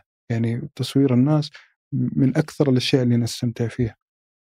ولا وغالبا أنت ما ما بتلقى أي صورة اللي واحد مصوره على غفلة ولا شيء. كلها إني أستأذن الناس. ليش بتصورني؟ والله أنا أنا مهتم صراحة يعني بتصوير الوجوه بتوثيق هذه المنطقة. آه، عجبني والله شماغك. وعجبني ال- إنك واقف معك الإبل أبغى أصور هذا الشيء في الغالب يعني يرحب يعني تجي حالات رفض لكن قليلة مرة وإذا أسباب احد قال لي لا؟ إذا أحد قال لي لا يعني خلاص ما أكرر عليه والله إن شاء الله طفل آخر شيء قابلت طفل كذا في منطقة مم. كنت ماشي ناحية تبوك وقبل طفل كان يرعى الأغنام وفي منطقة كذا جميلة كان لابس شماغ ومعتصب وشعرت كذا بطريقة يعني سيطرته على الوضع أعجبني كذا هيئته فجيت السلام عليكم السلام. رد علي قلت والله إني أبغى ممكن أصورك أنا عجبني كذا وكذا. في الغالب كان ما يقول لا قال لي لا لا تصور. قلت أبشر على خشمي. شوف الصورة اللي عندي في جوالي ترى أنا مصور كذا وكذا وكذا. ما غيرت رأيك؟ قال ما غيرت رايي خلاص أمشي يعني. ما يحتاج ما أنت ما ما أروح من بعيد أحط اللزوم ولا اصور خلاص إذا الإنسان. وافق يعني صورته. طيب واللي يرفضون إيش ليش يقولوا لك لا؟ والله ما أدري كل إنسان له رغبته الشخصية لكن بعضهم مثلا يعني قابلت أذكر واحد في في وادي. يا أخي وادي دخوله صعب جدا دخوله صعب تدخل بالسيارة أنت يعني تلقى ال- الموية تجيك إلى نص السيارة ومقطع يعني تدخل يمكن بغالك ساعتين ثلاث ساعات عشان تطلع وتدخل. وهذا كان أظنه كان يحط بعض حلاله كذا في وادي ويتركهم يتكاثر ولا أحد يجيهم. فقابلته يعني على الطريق. فشفت هيئته وكذا وقوته و- وطريقة وسيارته اللي داخلها ومنظر الوادي طلبت إني أصوره. قال لي لا والله أنا ما أحب التصوير. قلت والله أنا صراحة عجبني هذا المنظر ودي أصورك أنت والسيارة والحلال وكذا.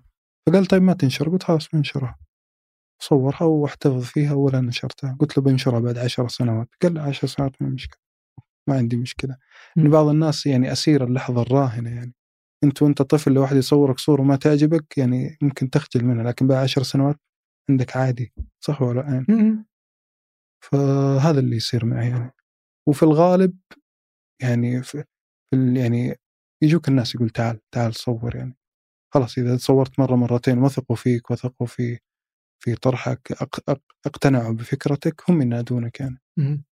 طيب وكيف أنا ما يمر علي الحين يمكن أسبوع لو واحد يكلم تعال عندنا مثلا يعني عندنا سباق إبل مثلا كذا تعال صور عندنا آه، حفل زواج تعال صور عندنا كذا تعال صور.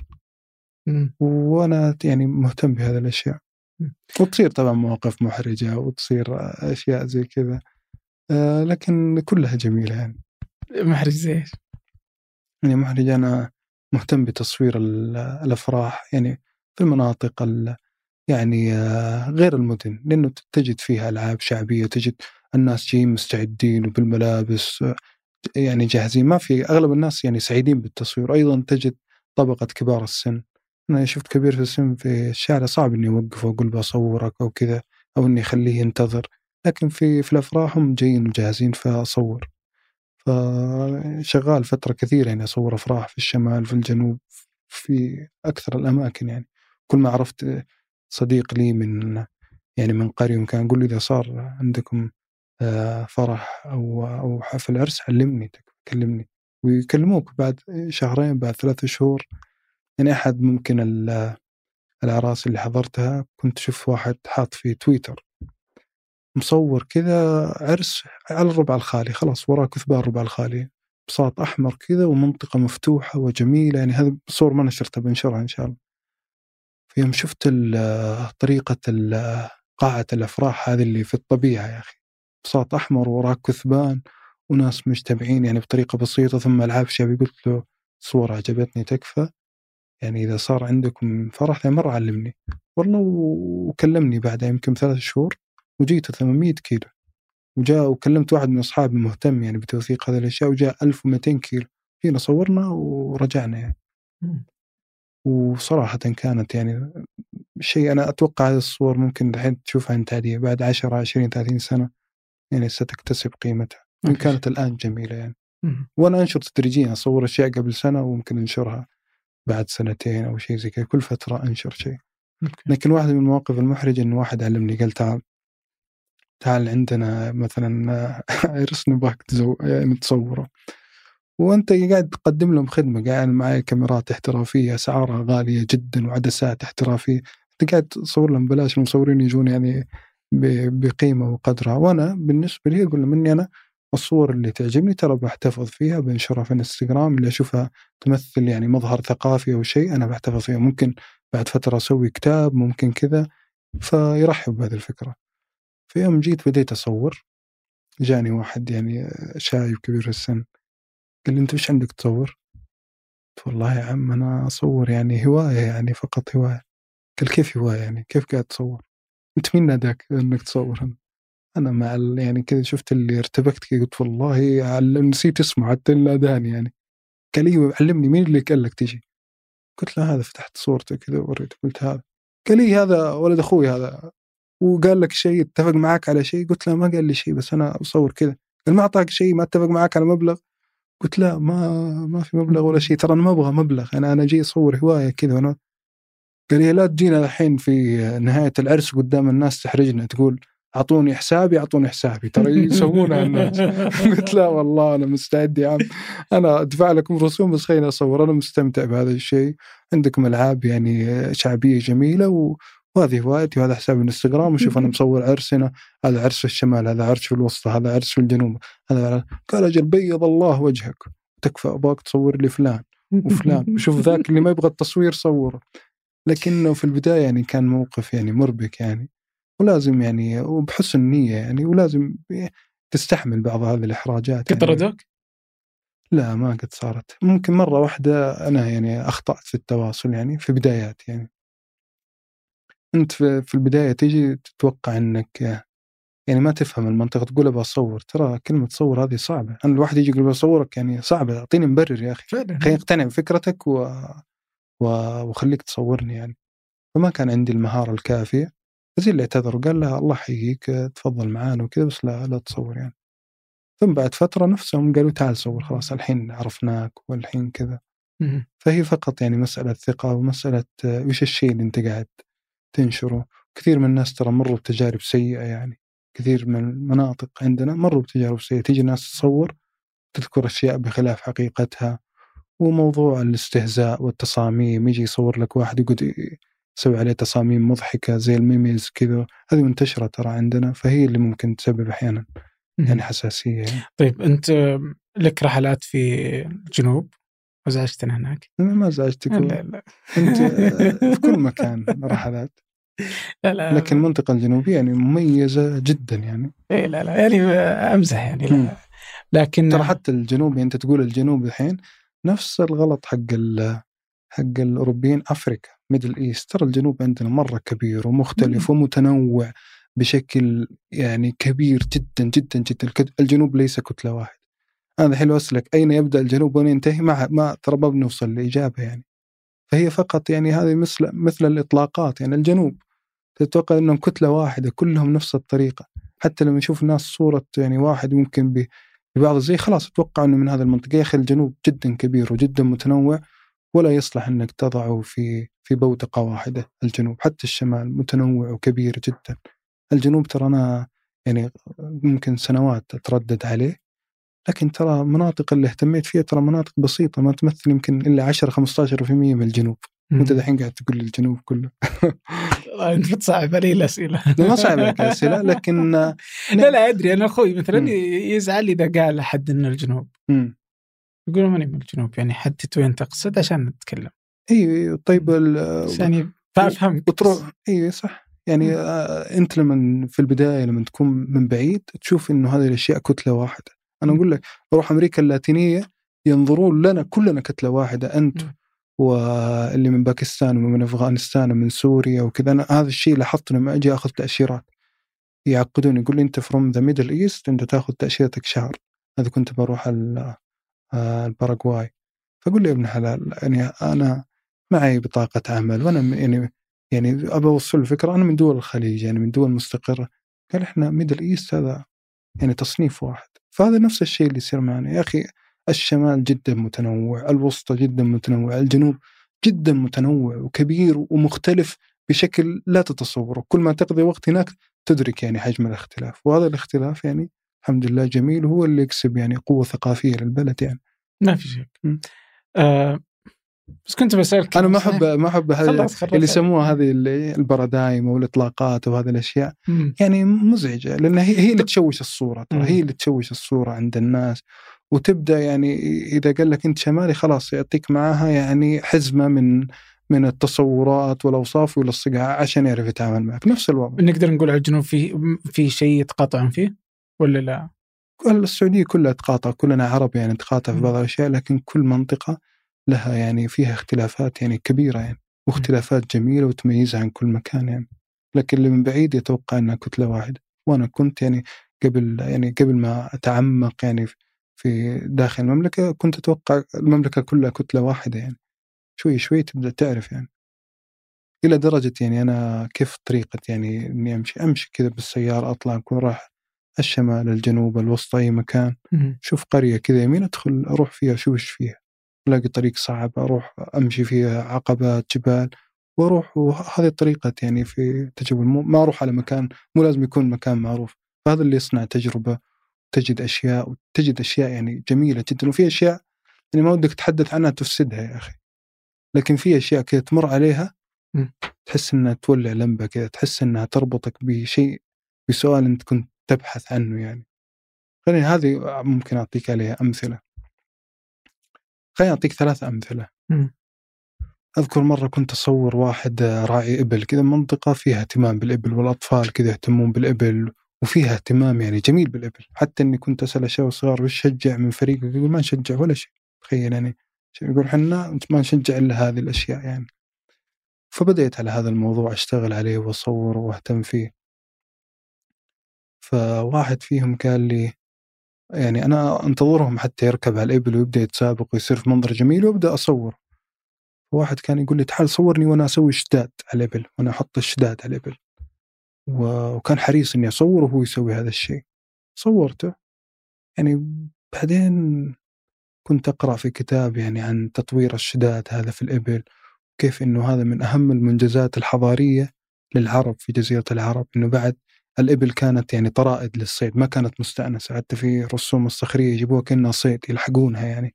ثم بدأت تستخدم للأكل ويعني وشرب حليبة. ثم بدأت تستأنس ثم بدأت يعني يطور عليها الشداد ويوم طور الشداد تطور عليها الشداد يعني تغيرت موازين القوة يعني في المنطقة صار آه، هؤلاء أصحاب المناطق يقدر يقطع مناطق يعني طويلة في الصحراء فيها فمنجز حضاري يعني الشداد والإبل يوم أشوف جميل. واحد صغير إلى الآن يعني شوف بعد آلاف السنين وأشوفه يفتخر أنه يسوي الشداد أنا يعني كأنه يعني يربطني بشيء كذا يعني له عمق في التاريخ. فهذا الشيء أنا يعجبني ويشدني كثير. وأذكر مريت على يعني هذا هذا أمر. أمر ثاني مريت على قرية. ولهم مورد ماء يعني ينزل من الجبل من فوق الجبل كذا ما يشوفون كيف المورد لكن هم يشربون. القرية هذه ما عندهم مياه فهم موردهم من الماء هذا حتى يسمونه تحلية يعني. هو وأنا أقول أتوقع أنه يمكن جيتهم ماسورة خدمة بالتحلية قال لا إحنا نسميه تحلية أنه أفضل من التحلية يعني اللي اللي يجي.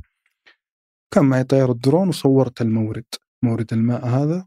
وانتشرت الصور. قعدت بعدها يعني سنوات وأهل المنطقة يعرفوني بهذا الشيء. هذا اللي صور المورد هذاك حق الماء يعني بين لي شدة ارتباطهم بالماء بمورد الماء. وترجع أنت للتراث العربي وتشوف كيف موارد المياه هذه كانت حدود بين بين القبائل ومحلات نزاع ويوريك كيف اهميته تجي عند جيل جديد في في هذا العصر. وتجد عنده الاهتمام بمورد الماء. يعني هذا كأنه يرجعك إلى إلى جذورك إلى أشياء قديمة جدا.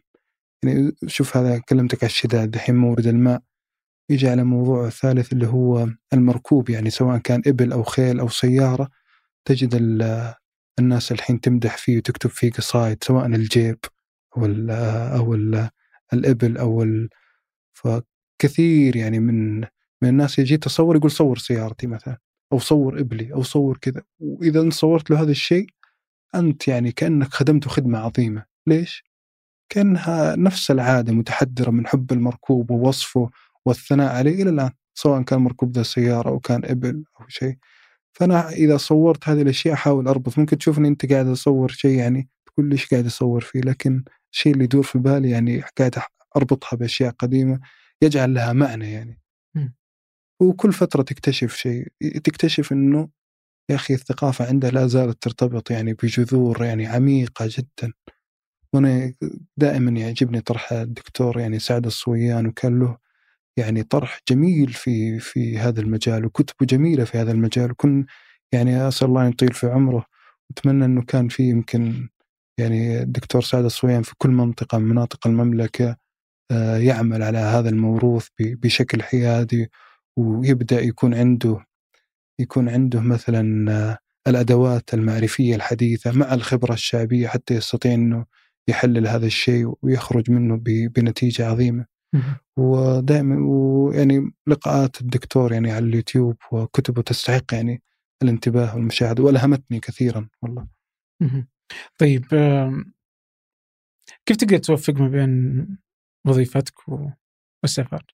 طيب لماذا تتوهم التعارض بين يعني يتوهم أن هناك تعارض بين الإنسان وبين هوايته، وهذا الشيء دائما أشوفه شائع، يعني الناس تشوف مثلا تصويرك ممتاز يقول لك يا أخي ليش؟ أنت شغال روح خلاص خليك مصور يعني فهمت؟ تقدر أنت يعني تكون في مهمتك وتكون في عملك الصباحي وفي النهاية يعني يصير لك هواية ما يتعارض عندك ويكند وعندك إجازات تمارس فيها أي هواية تحبها. بس إنه يعني ما يعني الناس لما تسافر يعني اجازه الأسبوع لا تكفي يعني إنك تقدر تروح مشوار تجي تسافر المدينة كل, كل إجازاتي الإجازة الرسمية اللي عندي ترى. ما قد أخذت إجازة فوق الإجازة المحددة لي. لكن ربما طريقة الطرح هي اللي يعني كثير من الناس يعني ممكن يعني يصاب صدمة يا مدري إني موظف يعني وبدوام طويل وبالتزام. لكن إيش المانع؟ أنت عندك إجازة نهاية أسبوع. وعندك إجازات وعلى طريقة تحكمك فيها تستطيع إنك إنك يعني توفق. يعني أنا ما أجد أي تعارض صراحة. م. حتى سفراتي خارج المملكة كنت ممكن أطلع إجازة شهر كامل ألف خمسة دول في أمريكا اللاتينية أو خمسة دول في آسيا أو أقل أو أكثر. وأبدأ يعني ممكن شهور كل فترة أنزل محتوى أنزل كذا. فاللي يشوف المحتوى يتوقع إنك لازلت موجود هناك. يعني يمكن من آخر الأمثلة كنت في رحت على على أمريكا اللاتينية بوليفيا والأمازون.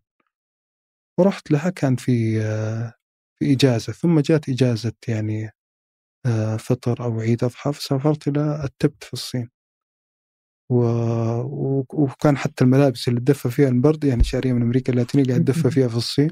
وأنا هناك في الصين قعدت أنشر صور من رحلتي اللي في الطرف الآخر ما فاللي قاعد يتابعني يتوقع إني أنا إني أنا في في بوليفيا أمريكا اللاتينية. وأنا لاني في بوليفيا ولا في السعودية أنا في هضبة التبت يعني فربما هذا التصور وطريقة النشر توهم الناس إنك أنت يعني آه إنك أنت متفرغ لاشياء أنا ماني متفرغ أنا إذا جاء ال weekend يعني آه إجازة نهاية الأسبوع آه ربما يكون آه مجهد علي أكثر من أكثر من أي شيء ثاني. أوكي بس اتصور إنك أنت توهم الناس يعني أحس إني لو سألتك حتى إنك. إنك تسافر بدون تخطيط.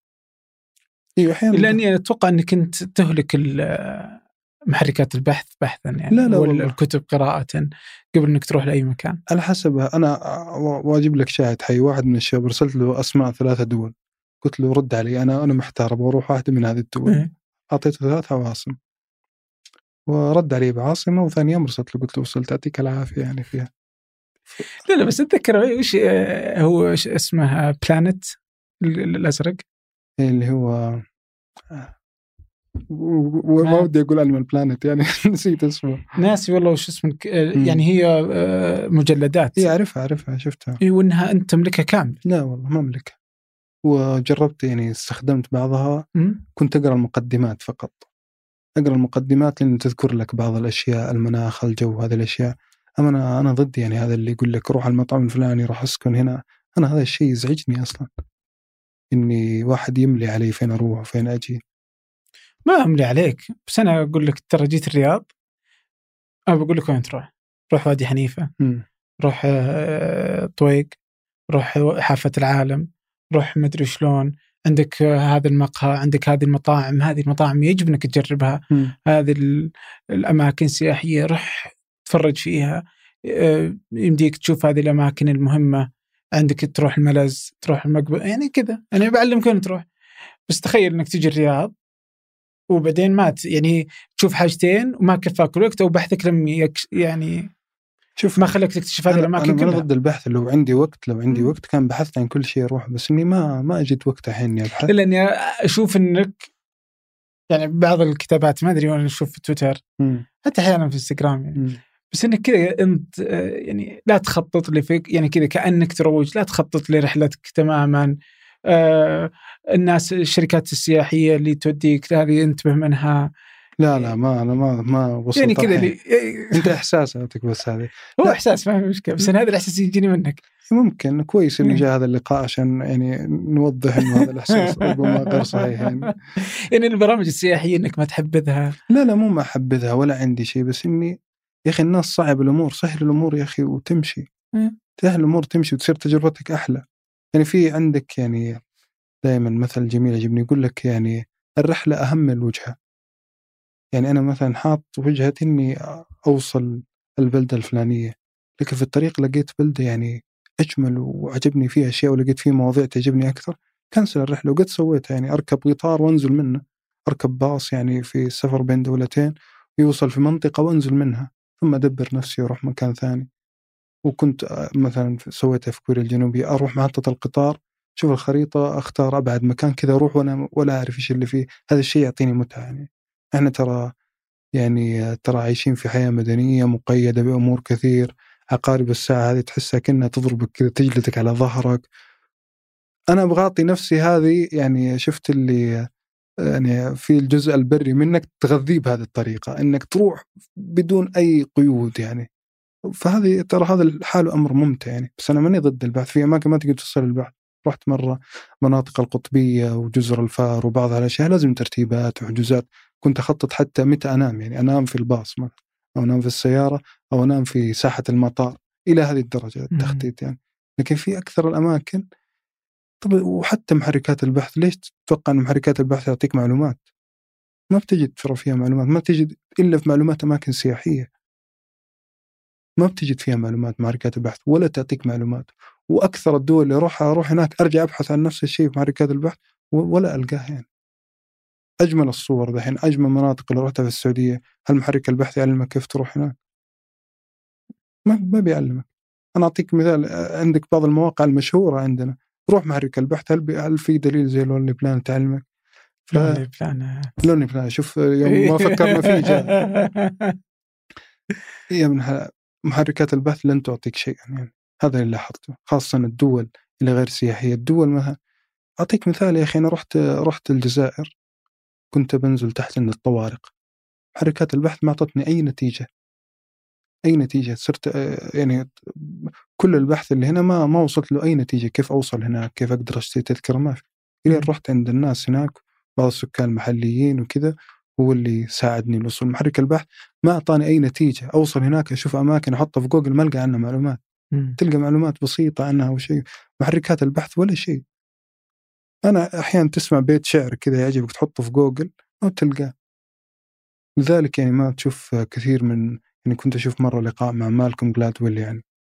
كان يتكلم عن دائما طريقة كتابته جميلة ويجيك معلومات جديدة فيقول يعني بسبب إني أروح للمكاتب الحقيقية وأبدأ في تصف يعني البحث في الرفوف. وفي الرفوف هذه تلاقي فيها معلومات كتاب مثلا في معلومة تلقى كتاب فيها معلومة مكملة لكنها غير متناظرة لفظيا. يعني البحث في شبكات الاجتماع ما بيوصلك للكتابين هذه. فبدون يعني بدون بحث في الميدان وبدون ما تدري لحالك ما بتوصل لمعرفة حقيقية. جوجل ما يعطيك شيء ترى حركة البحث. جوجل جزاه الله خير عنده خرائط جوجل هذه الجوية كثر الله خيره أخطط بس مو بس في أشياء ما تقدر تخطط لها يعني. في دول ما فيها تخطيط ما تقدر تخطط لها تروح التبت الحين وش اللي بتلقى في التبت نتائج بيجيب لك جدول بيعطيك اسم العاصمة ودرجة الحرارة وكذا بس ما بيعطيك شيء أكثر. ما بيعطيك الاشتراطات ما بيعطيك حالة الأمان.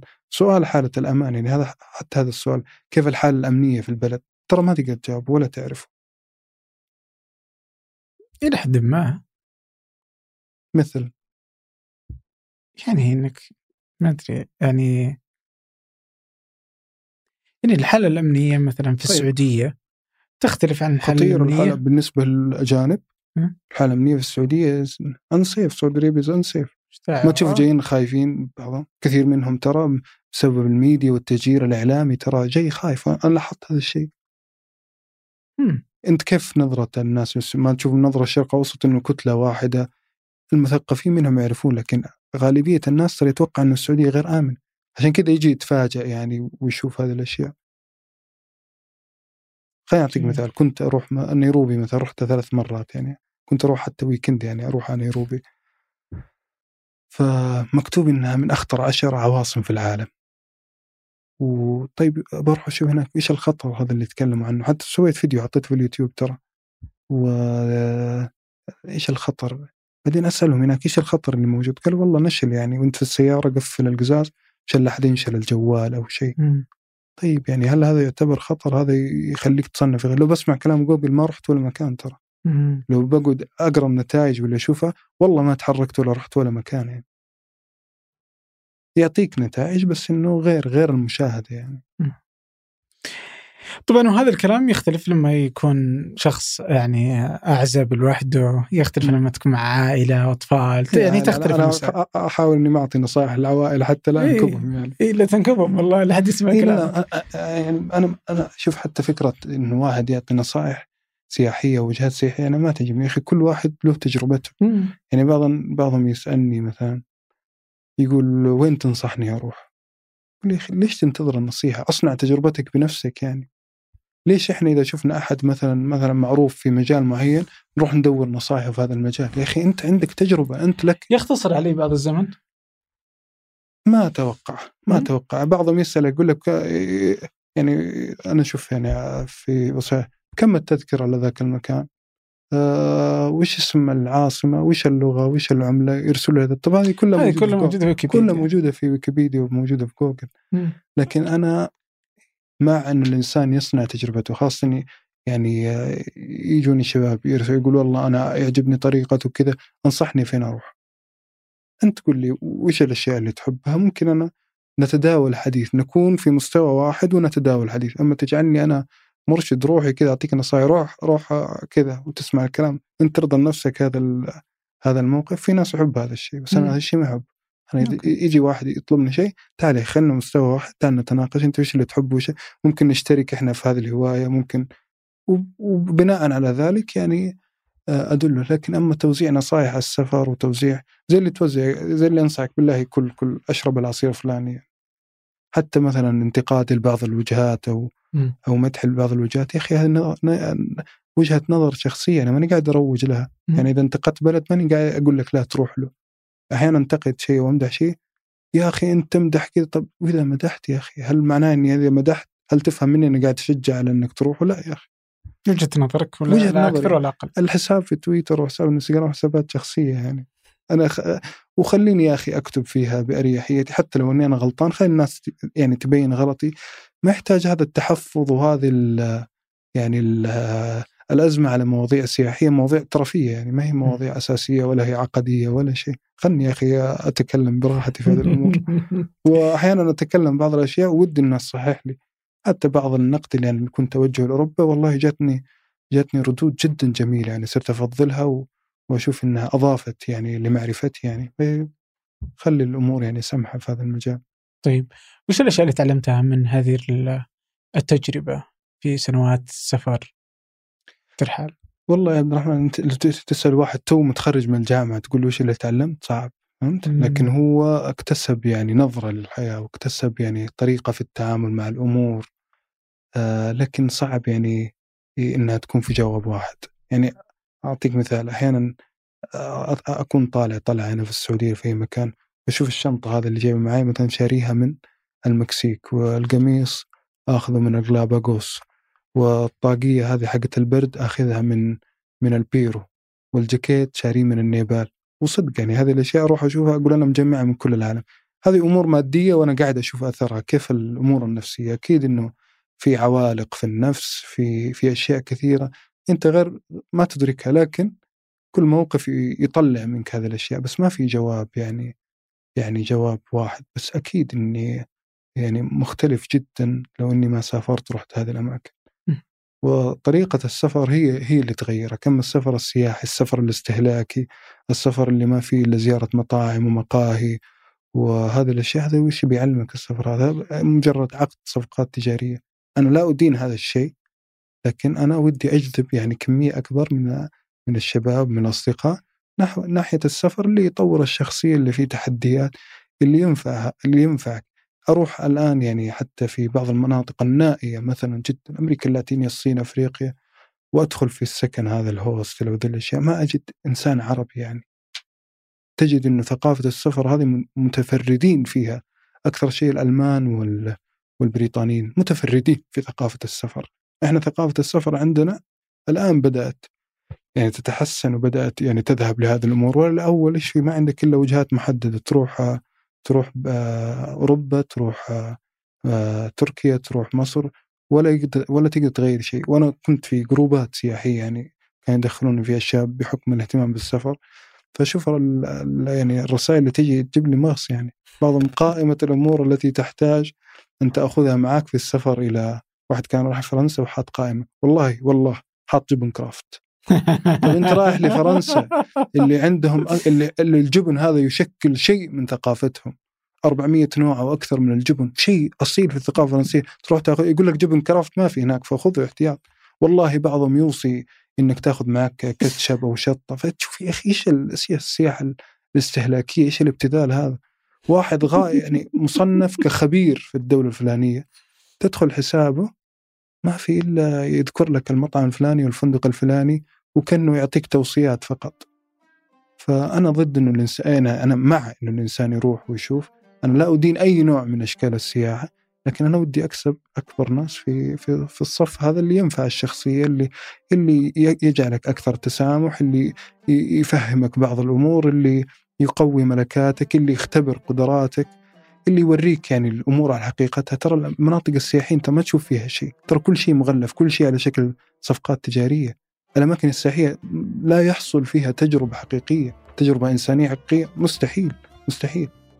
إذا أحد عاملك بلطف أو أحد عاملك في كذا أو النادي عاملك بلطف هل هذا الشيء يعني يعني بسبب بسبب إنك يعني ضيف أو شيء؟ أنت مصدر مال يعني و...